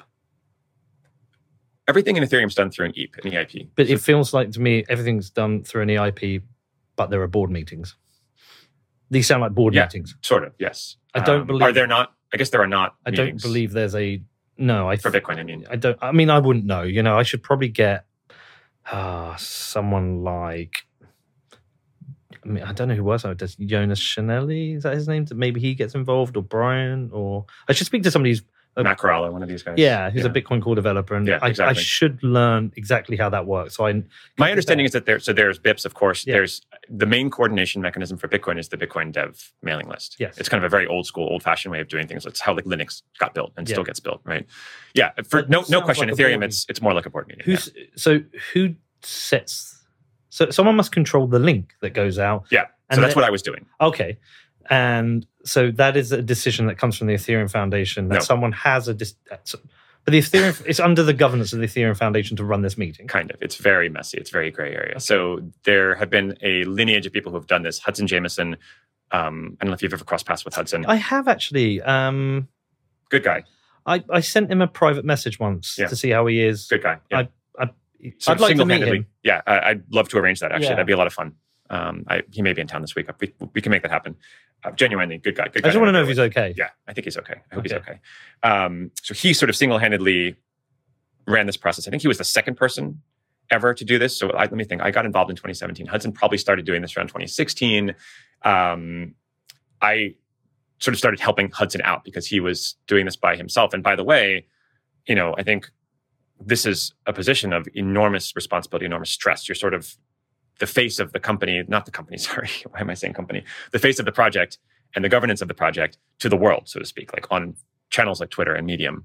Um, like Hudson was the person who was responsible for announcing when there had been like bugs discovered, that kind of thing, right? And so he was on the front lines, so to speak. And so I was kind of backing him up a little bit in that role, and I helped him run a number of these calls. Do you think this led to what we were just nodding at each other about? I think was probably a factor. I mean, that's a huge burden for anybody to deal with. Yeah. So, how is the agenda set for these calls? Does everyone bring their own item? So um, the coordinator, which is Hudson, and this is also partially what I did, opens an issue on. It's basically done in GitHub, right? Opens an issue on GitHub um, a few days or you know a week or two before the next call, and puts out a draft agenda, and then other folks. Members of, of all core devs are invited to come in and propose additions or modifications to the agenda. But really, at the end of the day, it is that one person's responsibility to act as coordinator or moderator and set the agenda for the calls. Now, this again, this is a position of enormous power and responsibility because if something doesn't make it onto the agenda, then it's not going to be accepted as an EIP and it's not ultimately going to make it into the protocol. So it is a very important um, seat to be in. And these are all Ethereum core contributors. Yes, for Ethereum one. Now, again, there's now an Ethereum two, and that has a different mechanism. So Okay, we'll come. We'll come to that. We'll come but to that. basically, yes, Ethereum, all sort of production Ethereum today. Yes. Does Vitalik join those calls? from time to time, but um, when I was doing this, and I think up to and including the present, um, very rarely. Like he'll come and kind of join and weigh in on specific things, but he's been much more hands-on with ETH two than with ETH one.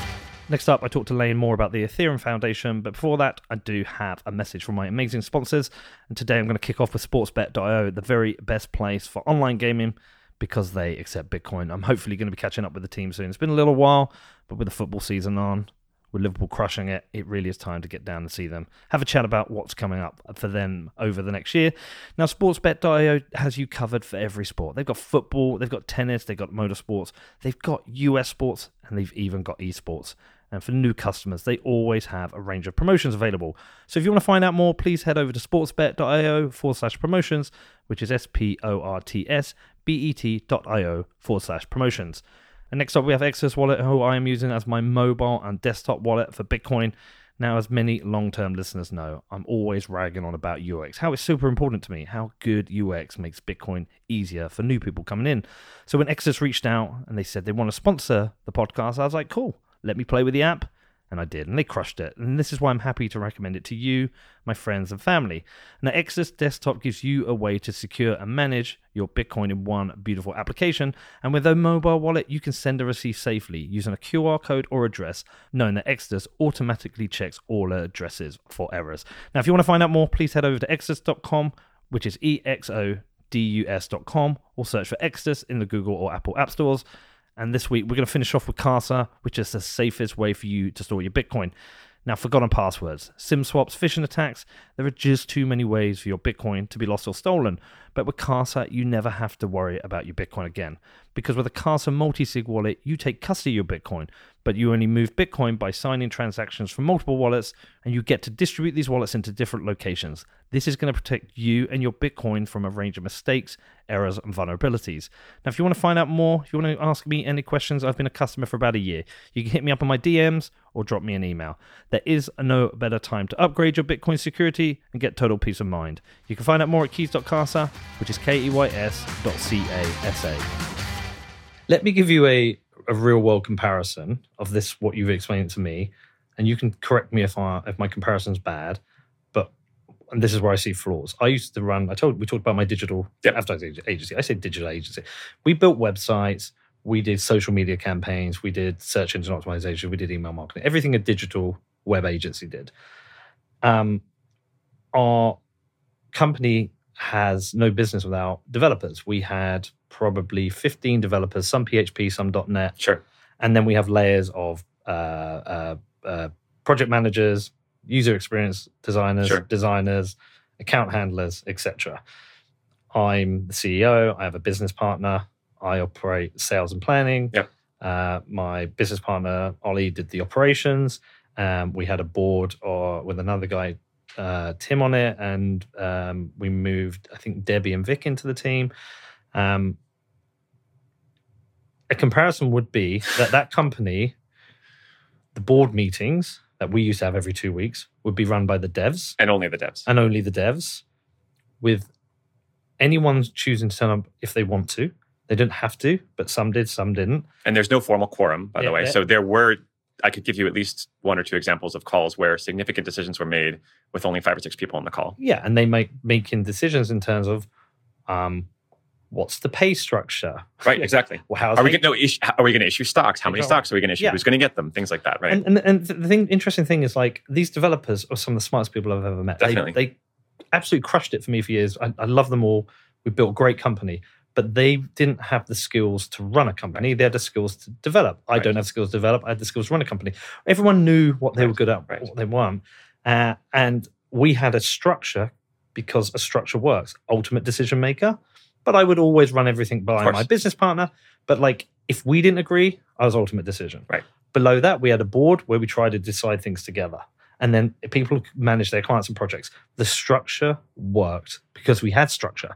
and even more to the point, Experience. you had accountability, Accountability. which is to say that if you fucked up, your ass was on the line Yeah. and your board could fire you. I mean, that's the way companies work, and there's a reason for that. they couldn't fire me.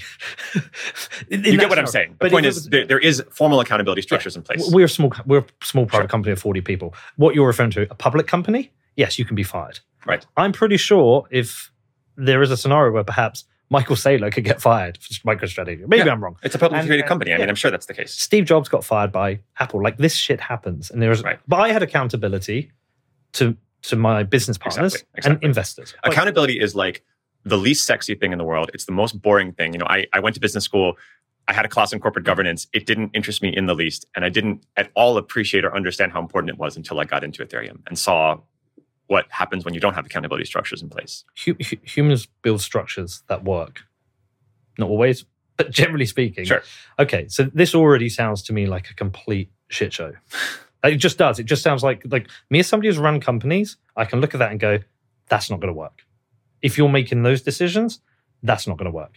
And that's why when you said earlier about whether Joe Lubin created this as a company, well, if he did, those decisions wouldn't be made by those those people in those rooms. There would be a different structure. Well, I think there'd be more structure. I think the people making the decisions would be qualified to make the decisions. I think they'd have their legal liability covered by a company, which is again is a big issue in Ethereum. And I think there'd be accountability. So this this is just to me this is just a, f- a- failure of structure. Okay, therefore the foundation. I understand why you say it's failed. One thing I'm quite interested in knowing about the, the area I always interested in is the monetary policy. Yeah, let's talk about that. It's And- interesting. But the reason uh, I, I'm interested in the monetary policy is one, I wouldn't want something where the monetary policy keeps changing. But look, I'm just, I'm also maybe just got roasted into glasses because Bitcoin's never changed. I like, oh, well, then that's perfect. You should never have a change in monetary policy. And, you know, we're all against central banks who do have a change in monetary policy. It is decided by five old or 10 old white gu- gu- guys in a room who may be like also changing the monetary policy for things that affects their own pockets. Um, I think we had the other day it was revealed that the Fed were buying things that Jerome Powell owned. So like, surprise, surprise. yeah, yeah, surprise, surprise, blah, blah, yada, yada. Um, but the monetary policy, me, the reason that interests me most, I want to know if there are monetary policy decisions that are made which will lead to the value of Ethereum going up directly. And if people, there are people who, who maybe who are large Ethereum hold, holders, got to influence those decisions and whether they're making those decisions for themselves rather than Ethereum.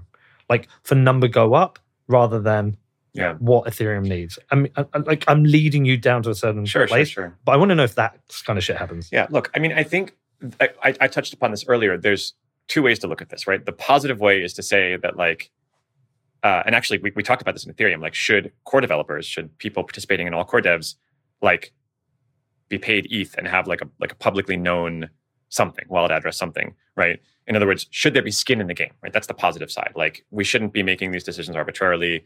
Um, like, what I'm saying is, we should be facing the down downside consequences as well as the upside, right? We Mhm. should know that if we fuck up, this is sort of a form of accountability, like our own kind of bags are on the line. Uh, that's one way of looking at it. The other way of looking at it is that there's a massive conflict of interest, which I understand is kind of like what Yeah. you're getting at. Um, and actually, this is this was one of my issues in Ethereum was that there was no um, disclosure of conflict of conflicts of interest, and they're rife. I mean, they're they're everywhere in in the space in the Ethereum Foundation, among the core developers, et cetera. Um, a couple people did. I think actually Vitalik was one of them. He kind of went out and said, "Look, these are this is my you know public Ethereum wallet address. These are the other. Pro- I'm an advisor for these projects. I hold these coins, these tokens, et cetera." Like I think that again, this is a thing. This is a normal thing in real world governance, right? Like we should, and we were obviously not doing as good a job as we could be in you know the United States governments for government, for example. But basically, conflict of interest, interest disclosure is like a standard thing. Like that's just a, a starting point. We should have that. Now, to your question, um, what I can tell you is the process by which these changes are made Yes. and, and kind of who participates in them. I can't tell you how much ETH they hold, right? I don't know Yeah. that. Um, so, Ethereum monetary policy, like I, I believe originally it was like five ETH per block. Yeah. something like that. And um, the network launched in 2015 and you could you know do the math back of the envelope but like you know there's some thousands of blocks per day as opposed to bitcoin where there's like 188 blocks per day whatever the number is because the ethereum blocks come out you know much more often um, the original vision was that in relatively short order on the order of like i don't know two years three years something like that ethereum would transition from proof of work to proof of stake um, and proof of stake like I actually really dislike proof of stake. That's another rabbit hole we could go down if we have time. We could save it for another episode. But um, I think we're going to end up doing yeah. another one at some point. it's all good. Yeah. Um, but so proponents of proof of stake like it for a couple reasons. One is that it's it's greener than proof of work. You're not burning the sort of CPU ASIC cycles, right? Uh, another reason is that it allows you to pay less for security in theory. right? So the sort of block rewards can be a lot less. So the idea was that um, Ethereum issuance would start quite high, you know, some hundreds of millions of dollars worth of ETH were being issued per year, but that like it would drop drastically with the transition to proof of stake. There's no halving. No, there's nothing baked into the protocol. Right. Okay, but we're getting. Okay, because it It's did- not automatic. It's because manual. I, the first monetary policy change I remember was halving the Not exact. I think it was five to three ETH. Was it five block. to three? I, right. I might be But I remember it. but roughly. Yeah. Yeah. Yeah. That was 2018. That was. I think that was What was that? Byzantium. I think that was 2017. Really? I think. Okay. Again, I, I may be off by one here, but this was. I, I was joining the project around this time. Okay? Okay. So I think that was like five to three ETH, something like that, maybe 3.5. Um, that was a decision made by the core devs on the core devs call. Now, I participated in the next reduction, which was, again, I don't remember, it was like three to two, I think, ETH Yeah. per block, something like that. And there was a very specific reason this decision was made. And this gets a little bit into the guts of Ethereum, both technically as well as the monetary policy. They're kind of interconnected, Changing the issuance benefits every holder. reducing the issuance benefits every holder. Yeah. Sure. Other things being equal. Yes. So Ethereum has this coordination mechanism called the difficulty bomb. Yes. It's like the, the US debt ceiling. It's actually a similar mechanism. Yeah. Yeah. Yeah. Yeah. It's uh, It's a very smart mechanism, actually. I like it a lot. yeah, which um, which uh, is not fixed when it should be. The debt ceiling is is an argument in Congress. And we're about to run into it again. you Yeah, know? and they're going to have another argument. They're going to probably shut down The last time, the last time the government was shut down here was, I believe, the was the end of 2019. I couldn't get my passport renewed. I was Oh, wow. fucked. It was really bad. So it actually, like, I, I was like, we were like, oh, the, the federal government is far away. Who cares? Like, it actually impacted me. Yeah, and I assume what happens is there's some like uh, horse trading backdoor to get the debt ceiling raised. sure. And the difficulty bomb, my understanding was like it was fixed. Oh, it but then remove, here's the thing it removes inaction as an as a as a as an option Yeah. for governance right there must be at the very least a coordinated protocol upgrade uh, every 18 months plus or minus right it's I, I, again it, it's it's changed over the years but when i was involved it was kind of like it would start to tick up at something like the like 13 14 month mark and by about the 18 month mark it's exponential right so Mhm. the blocks would sl- would slow exponentially and you get to a point where blocks are coming every 30 seconds every 60 seconds and then the network would kind of like halt slowly right Mhm. so uh, fascinating mechanism, like really, really interesting. It was originally put in way back in the day to ensure the transition to proof of stake, because the idea was that there would be opposition among the proof of work miners who wouldn't want to support uh, proof of stake, right? Because they would lose out basically, like Mhm. their capital investment would would be worthless or Yeah. worth a lot less, right? And so again, a very very smart mechanism was put in. But the thing is, the transition to proof of stake and ETH two uh, has taken so much longer than expected that the difficulty bomb has been pushed back at least three times. I think Mhm. maybe maybe four times by now. Now here's the thing. If you this is where things begin to get very interesting and also very complicated. If you look at Ethereum monetary policy as of inception, as of the Genesis block, Yeah. right? You have to factor in the difficulty bomb, right? Which is to say that the first time it kicked in, which would have been, I don't know, 2017, something like that, right? Um, issuance kind of would have halted at that point in time. And the idea was that there should have been a proof of stake chain running by then, Mhm. but there wasn't. And so every time we push back the difficulty bomb, we increase the issuance, increase, not decrease, okay? Which means diluting everyone's holdings significantly, actually quite a bit. Um, I mean, if, if you're if, if the network is three years old and you're adding 18 months, like what is that? That's a plus 50% issuance. That's a huge increase um, in inflation. And so as a result, to counteract that, at least partially, the per block subsidy was reduced. So that's the context of how these decisions were made. Yeah. Okay. it's kind of a halving. But it's not because, as I said, Yeah. like it's it's it's supposed to be like net neutral, kind of. Yeah. And again, I think a lot of this nuance is lost when you hear Right, people talk okay. about the sound, the ultrasound money meme. Anyway, yeah. So there's like you know 10, 12 people who made these decisions. I was running Python scripts. I was one of these people. You know, um, I think Vitalik probably chimed in. A couple of other folks did, but none of us are trained economists. None of us. And at least in the decisions that I was a part of, like, not only did we not get input from economists, like it, it was we should I should dig up some of these like like Twitter threads or Medium articles. It was kind of like you know, put your finger in the air, like judge which way the wind is going, and say, okay, we're going to reduce it from five to three. Like why not? That sounds like a reasonable number. We don't know what the right amount to pay for issuance is. We don't genuinely. The best thing we can do is like look at what Bitcoin's doing, look at what other networks are doing. Okay, Ethereum Classic was attacked. It's not paying enough. We need to pay more. You know. Okay. Now, in defense, like this is all new. Like there is not like I've actually had conversations with friends who are macroeconomists about this, and they're like, we don't fucking know. Like blockchains, like macroeconomics as a field is only a few decades old. Like they have no idea.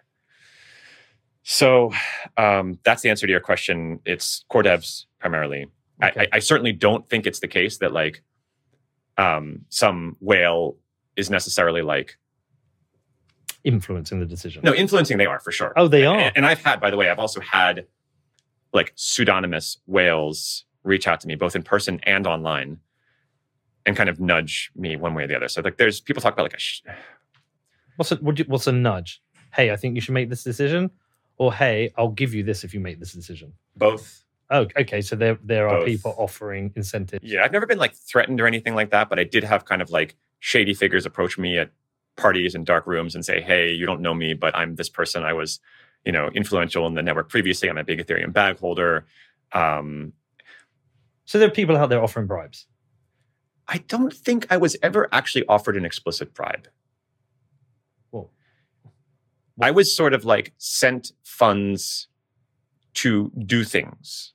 Like, here's, like, I want you to spin up a voting website to vote for ProgPow, which was this possible change in the mining algorithm. Like I said before, Okay. here's, you know, um, a thousand bucks to do it, something like that, right? We're not talking about huge okay, sums of yeah, money. yeah, yeah. I, I never was given explicit bribes, but what I was, it- it- it's kind of like influence peddling. I don't know the exact word for this. Maybe that's not the right word for it, because that would be me selling influence. It was people cozying up to me and saying, hey, Lobbying. let's have a beer, let's chat. Yeah, but lobbying suggests it's formalized. It's very informal, kind of, right? So, sure so there, there informal are a lot of... I'm sure there's a lot of informal lobbying. there's a lot of strings being pulled, and I heard pretty wild stories about some of these known and unknown bag holders who did have much more direct influence over other participants in these conversations. Okay.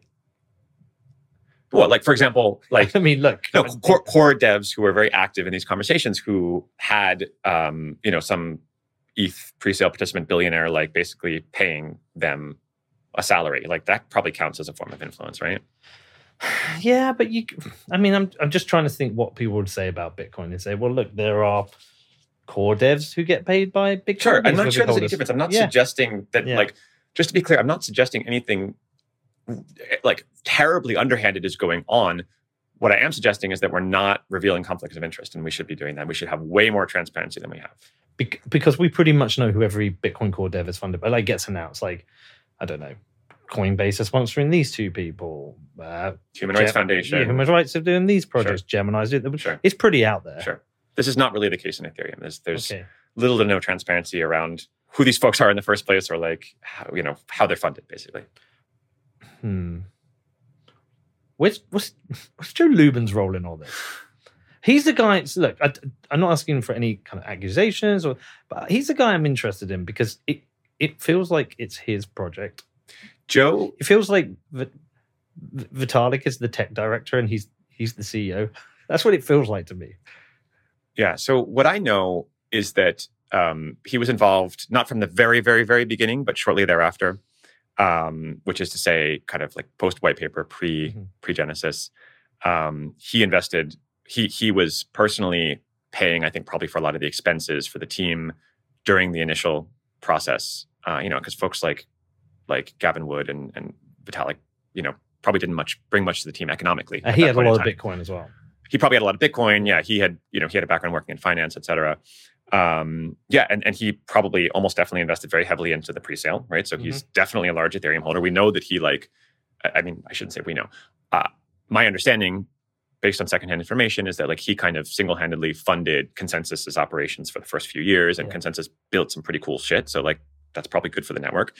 Um, Built some cool shit for Saudi government. Is that true? I didn't know that. Oh yeah, there was some partnership. Yeah. Yeah. Well, look, ConsenSys got really big really quick and was was doing a lot of things in a lot of places. Yeah. I'm not super surprised. And then it went out to raise a lot of money at one point. Yeah, and I heard there was a big investment recently by JP Mm. Morgan or something. I don't know the details Yeah, about that stuff. Interesting. Uh, yeah, look, I think Joe's an interesting figure. I think ConsenSys is an interesting organization. I think from a governance perspective, it's interesting because it is a second pole in influence to to the Ethereum Foundation, right? So, Mhm. At, at- when I was active, 2018, 2019, if you were building something, especially at the level one, the layer one, and you wanted like funding or support, you really had two choices. You either go to Vitalik or you go to Joe, Uncle Joe. Uncle Joe. Yeah. Sounds creepy. I think it's a bit different now, right? There's there's more money and there's more like protocols and projects and like DeFi, for example. Like people Yeah. have deep deep pockets, so you could, there are probably other sources of influence and funding. But yeah, look, I mean, he has been very influential for a long time in the project. He's you know pretty open about that. Um, I, I don't know his consensus. Mining is he personally mining? Maybe, probably.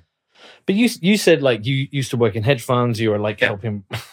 You were helping rich people get rich, Yeah. and you kind of felt you were doing Yeah. the same at Ethereum. Like, where, where specifically do you mean? Well, this goes back to the the, the pre-sale and the the, the pre-mine. Okay, right? The So that changed everything. Seventy percent of the ether, you know, at that point in time, and the value of the network was in the hands of a small number of people. Joe was probably the largest. so do you believe the Ethereum Foundation is run for the benefit of those people? of the of whom of the The decision making of for Ethereum, do you think it's run for the users of Ethereum and I the wider think- benefit, or do you think it's run for the benefit of those people? I think the Ethereum Foundation is run at the whim of Vitalik Buterin. Okay, still, Yeah, I mean, I, again, as of two years ago, I have no idea what's happened since then. Um, I think the governance of the foundation itself is structured in such a way. There's a certain number of like board seats. I think Vitalik has multiple votes. Um, there's little to no transparency, little to no accountability. Uh, thank goodness Vitalik is not a bad actor, Yeah. right? I think he's a good, he's a decent human being, and has the best interests of the network at, at heart. However, it's hypocrisy, and this is this is Yeah. I said that sort of pre-mine was the biggest reason I left Yeah. Ethereum. I think the second biggest reason is hypocrisy. This is an important point to make. Ethereum, to the extent that there is like a, a sort of publicly stated mission, it's as I was alluding to before, it's about like building better human institutions that are more participatory, fair, more transparent, et cetera. And yet, Ethereum governance itself, and specifically the Ethereum Foundation, is none of those things, right? It's, there's no transparency, there's no accountability whatsoever, period. How does that get fixed then? Like, I mean, sounds like to me it should just be disbanded. I, I want to make one important point, which is that again, we have to be careful about not conflating Ethereum and the Ethereum Foundation, no, right? I think that in the beginning, it was certainly the case. Like if you had taken away the Ethereum Foundation in 2015, 2016, Ethereum would have died or never been created. That's not the case. That's not the case anymore today. I would have said that, like I would have hesitated to say that a couple years ago. I think it's pretty clear at this point Ethereum is too big to fail. And if you were to take away the Ethereum Foundation or ConsenSys for that matter, the network would be just fine today, right? Um, and so Ethereum has succeeded in spite of the dysfunction of the Ethereum Foundation, not because of it being a glorious success. But would You- you disband the foundation? Do you think it just? It sounds to me it's just a toxic, disorganized mess. It if you disbanded it, you could replace it with something better. I think we have to be careful how we define you. Well, I'm asking The- you your the- opinion. I'm saying, what is your opinion? Some like you've put yourself out there saying it's failed. Okay, so what should be done?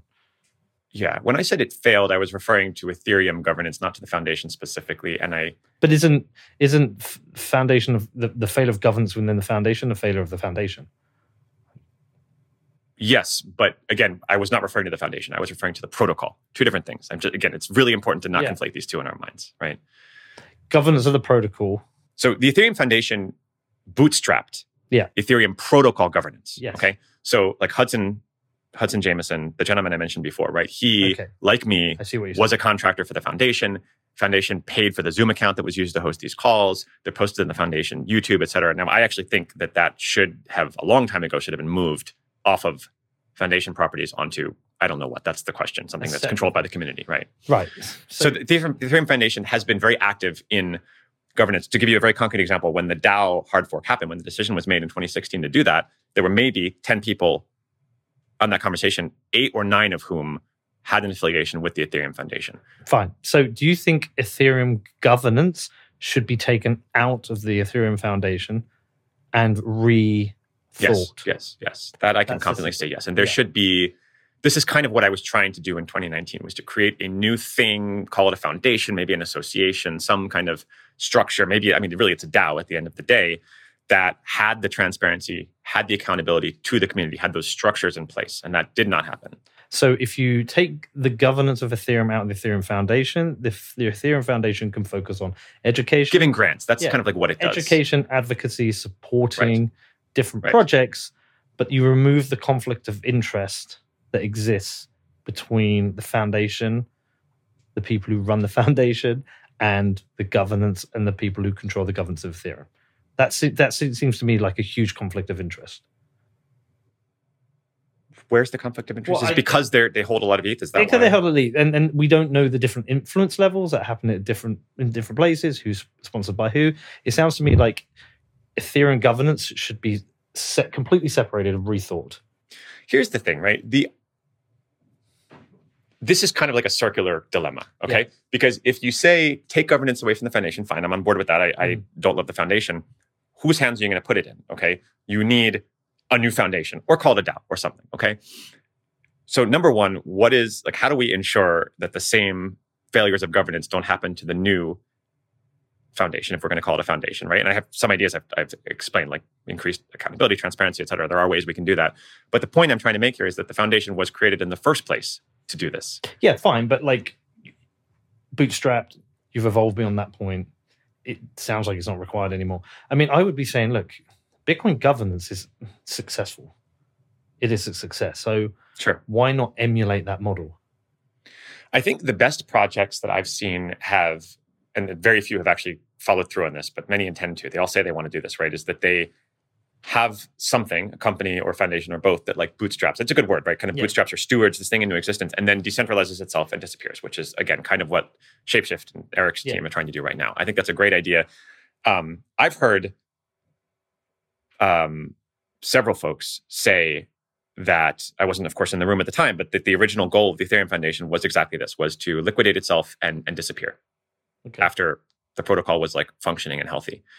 Um, I just th- this is this is this is the thing. This is the thing that happens. Okay, this is exactly what we as a community are trying to fight back against. Is that anytime you have a centralization of power and wealth and influence in the hands of a small number of people, this is true of the Ethereum Foundation. It's true of every you know kind of big company or foundation that ever existed. Even if the people who kind of created it go into it with the best of intentions and say to themselves, we're going to remove ourselves you know we have no ego in this etc inevitably the thing just just just gets to a place where it just procreates. It just it just refuses to die. And and it, it's just so hard to do that. It's so it's it's so easy to delude yourself either as an individual or as an, as an organization into thinking just a few more years. You know we're, we're giving grants. We're doing we're educating people. We're doing good things right? To, to believe that yourself even if that's not true objectively right? And so I, I guess what i'm getting at is here this goes back to the hypocrisy I touched upon before. If the Ethereum Foundation were very serious about this, how do you solve this? It's fucking simple. Okay. Create a smart contract, transfer all your ETH into it, and set a ticking timer on it. And say this smart contract is going to vanish and take all the funds with it in one year or two years' time or whatever that is. They could have done this in the beginning. This is what's called a credible commitment. Okay. And this is exactly the superpower of Ethereum and of blockchains is that you can create a credible commitment. It's visible, it's transparent, the whole world can see it. And this is like um Doctor Strangelove, you know that that movie way back about the Russia US like Mhm. uh, nuclear holocaust and like you know the Russians were like, look, we have our our nuclear missiles armed and loaded, and they are uh, targeting U.S. cities, and like if we don't intervene, then they're just like it's just going to trigger, it's just going to happen, right? So like it's a, it's what's called a credible commitment, right? Um, they could have done that, they could still do that. They haven't done that. Why? Because they're hypocrites in my mind. Does that make sense? And, and it was this hypocrisy that does. kept me up at night. And I was like, I don't want to support this. I don't want to be a part of this. Hmm. Because yeah, I get it. So yes, so we should we should have slash still should create something new that has the accountability and transparency and and transfer gradually or suddenly, I don't know, right? The power and influence to something to a better mechanism. But it, I imagine there's only one person who could make that happen, which is Vitalik. No, I don't think that's true anymore. I mean, What? look, I got very close to like forking Ethereum in 2019 and making this happen. Uh, and there were a lot of people in the community who thought it was a good idea at the time because I don't know if we have the option of forking, is what I'm saying, right? So, so any subset of the community could do this. Uh, it didn't happen, and I, I think it's good that it didn't happen. But You become Ethereum Cash. It's just, it just well, maybe I mean It one of them does. just Too much. Yeah, it's just I. I don't think that's the right idea. I, I Probably not. but I wholly, I wholly understand where you're coming from now, from the hypocrisy level. That kind of makes sense. Yeah, I, I think the right thing to do is probably not a fork. It's probably not attacking. It's kind of like live and let live, right? Let the Ethereum Foundation do its thing. It can be as functional or dysfunctional as it wants to be. We're going to be the better people. We're going to go over here and we're going to build something better, right? But then the question becomes, how do you fund it? And that's where things get very tricky. This question of like public goods funding. So, is there any particular sh- shady shit that went on that also that we should be aware of? This is a good question. Um, I think there was a lot of naivete. Um, and to give a concrete example of this, um, I was part of a team, right, called the EWASM team. And you know, we were like 10 people. And, um, you know, we uh, were not sort of treated super well or paid very well. But, you know, we're also given like freedom to travel and things like that. So, you know, it was a kind of a mixed bag. Um, and the Ethereum Foundation around this time in late 2017, early 2018, 2018, I think, started giving grants to third parties, Mhm. projects, things like that. And these grants were, um, in some cases, you know, five figures, some cases six figures. I think some of them went up to seven figures. And we started seeing this grant money leave the foundation. To be clear, coming from the same multi-sig, like the same source of funds as, as we were getting paid our salaries or fees, I guess technically for the work we were doing. Um, and there was no explanation, like no transparency into how those decisions were made. And in one particular case, which I remember, you know, there was this announcement. The Ethereum Foundation would publish these blog posts where they would announce the recipients of the latest round of grants, and you kind of click on it, and you land on the landing page of one of these projects, and the very first thing you see, like I think it was even like above the fold, was like angel investor Vitalik Buterin, you know, things like this.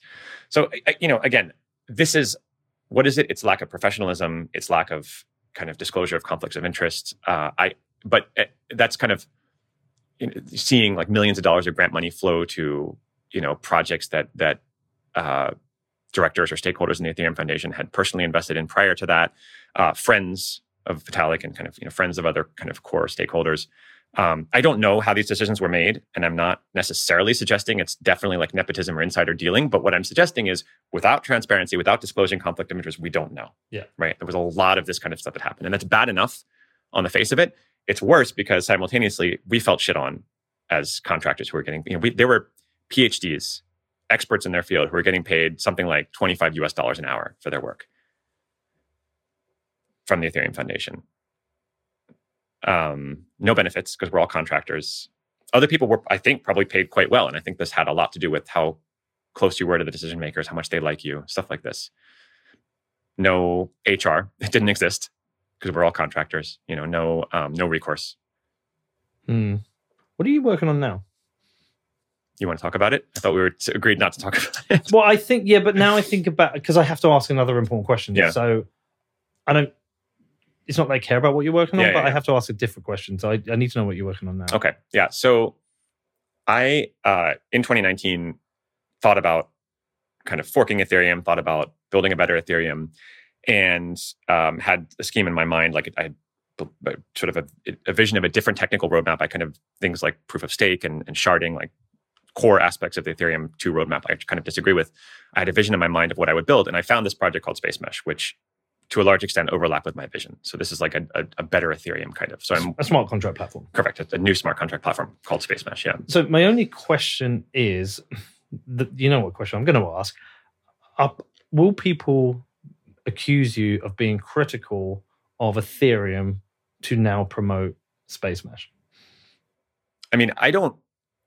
I have a pretty thick skin. I think you do too. I don't sort of care what people accuse me of. Um, I, I think if you kind of go back and, and look at what happened in 2019 and look at kind of the order of operations, um, you know, this all of this stuff that we're talking about here came long before I learned of or got involved in the Space Mesh project. Right, like my I became very vocal my criticism of Ethereum kind of early 2019 and joined that project like late 2019. Does Space Mesh have a pre-mine? I have to ask that. it's complicated. I mean, 25 per- yeah. 25% of the total issuance as of 10 years, 10 years post Genesis, uh, collectively will go to investors and core team. However, issuance will continue long after that, and it will go down to about 5% over the long term. So, also, there's no coins at all issued on, there is no pre mine. So Right, it's so there's- issued there's- from day one. Nothing is issued on day one. Nothing is issued for the first year. There's a- a, long vesting period and it vests very, very gradually. So the first year, core team investors get zero. Okay. Only the miners have it. And then from that point on, there's gradual issuance. It, it goes down towards around 5% long term. This has been an in- internal war on This our is- team, by the way, yeah. because I am trying to fix what Ethereum did. I 70, 60, 70% is like way too high. And also, if 5% is pretty fucking good. You got to be honest about that. yeah, but it sounds to me this is a bit more like a company structure.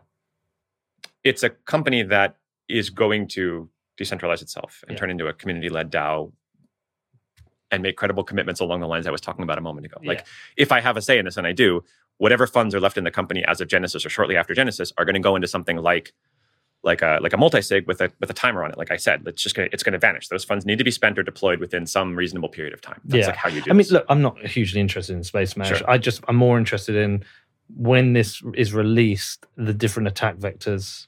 If people listen to this and they're critical of you, what are the things they might say? That that's naturally one. Um, okay, one other thing because we we could go on for fucking hours.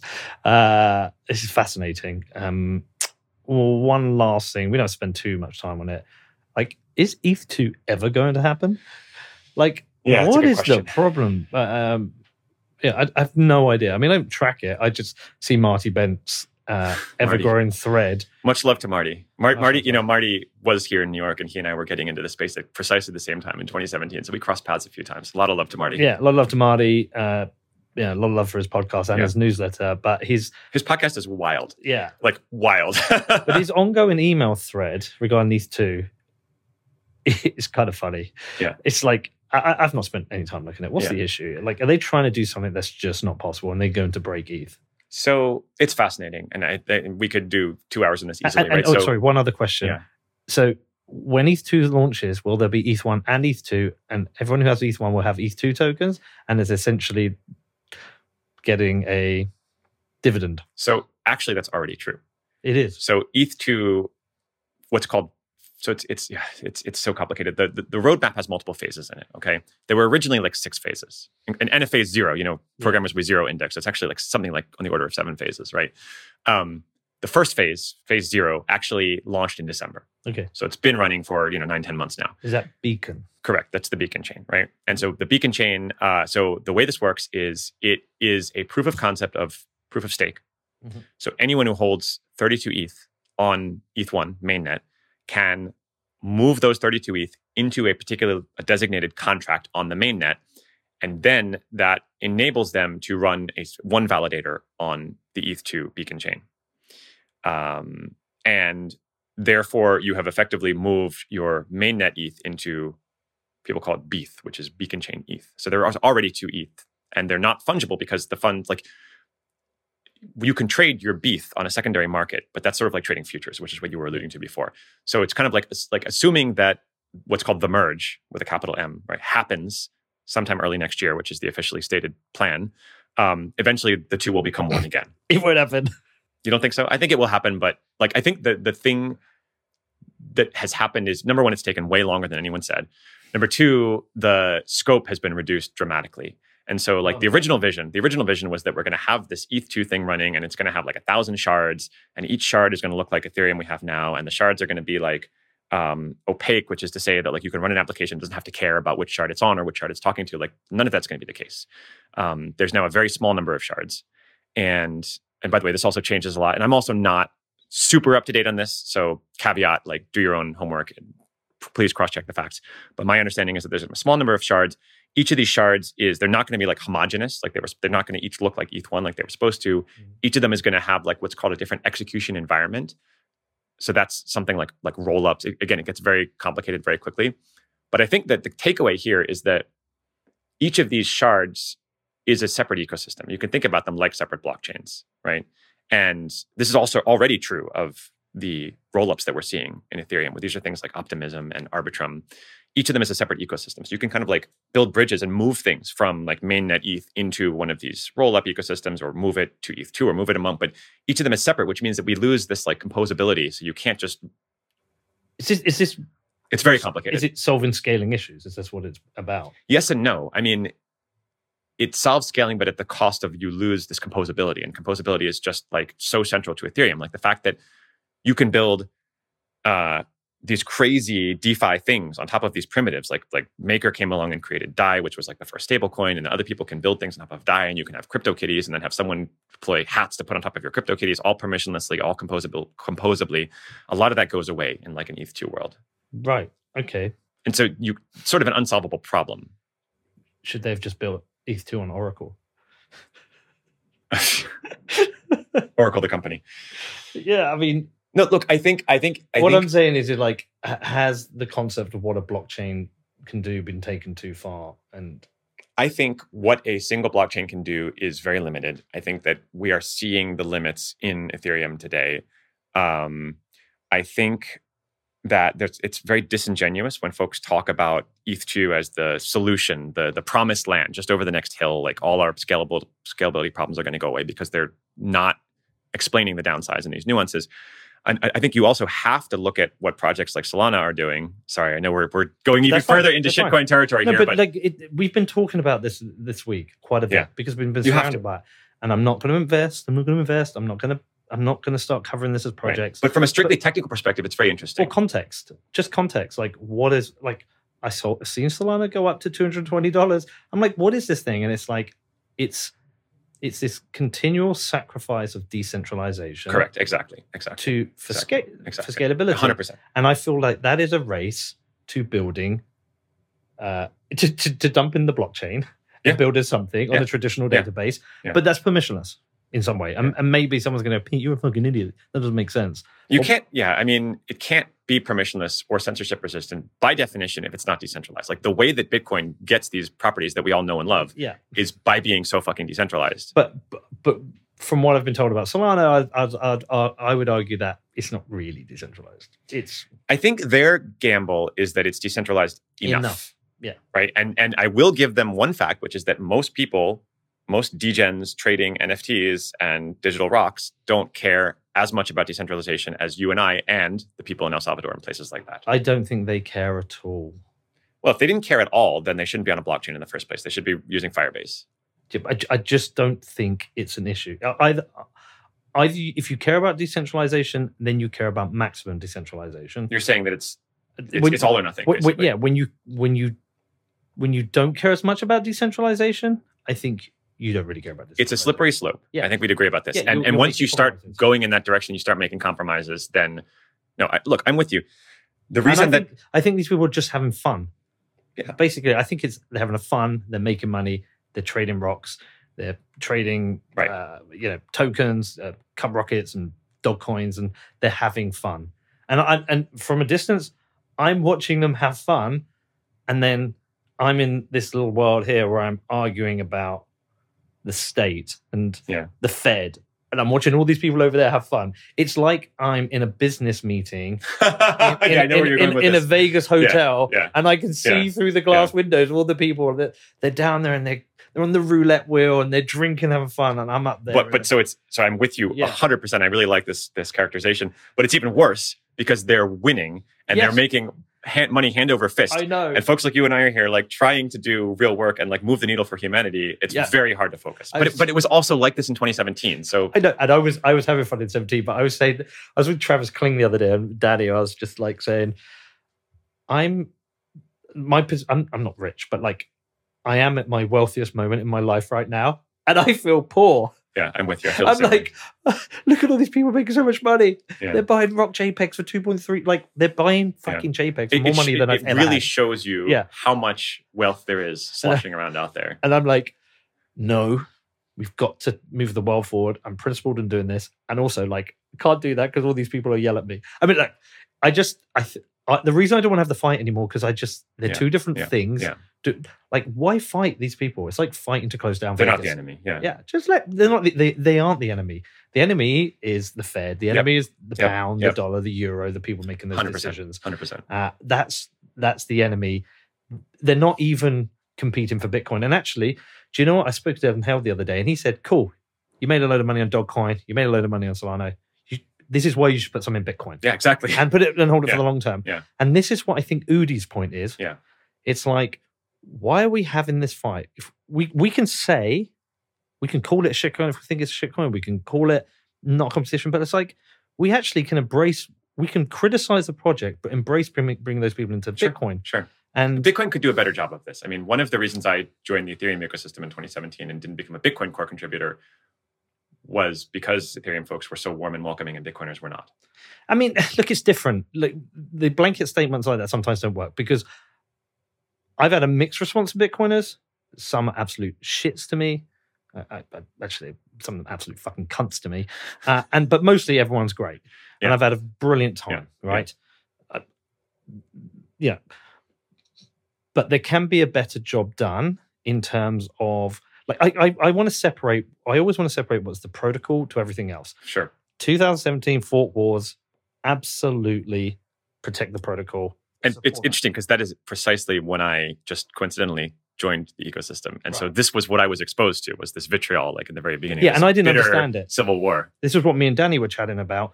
We didn't understand what was at stake Right. because we just joined. It's like, it's this. There you go. maybe big blocks, maybe small blocks. Let's see how this works out.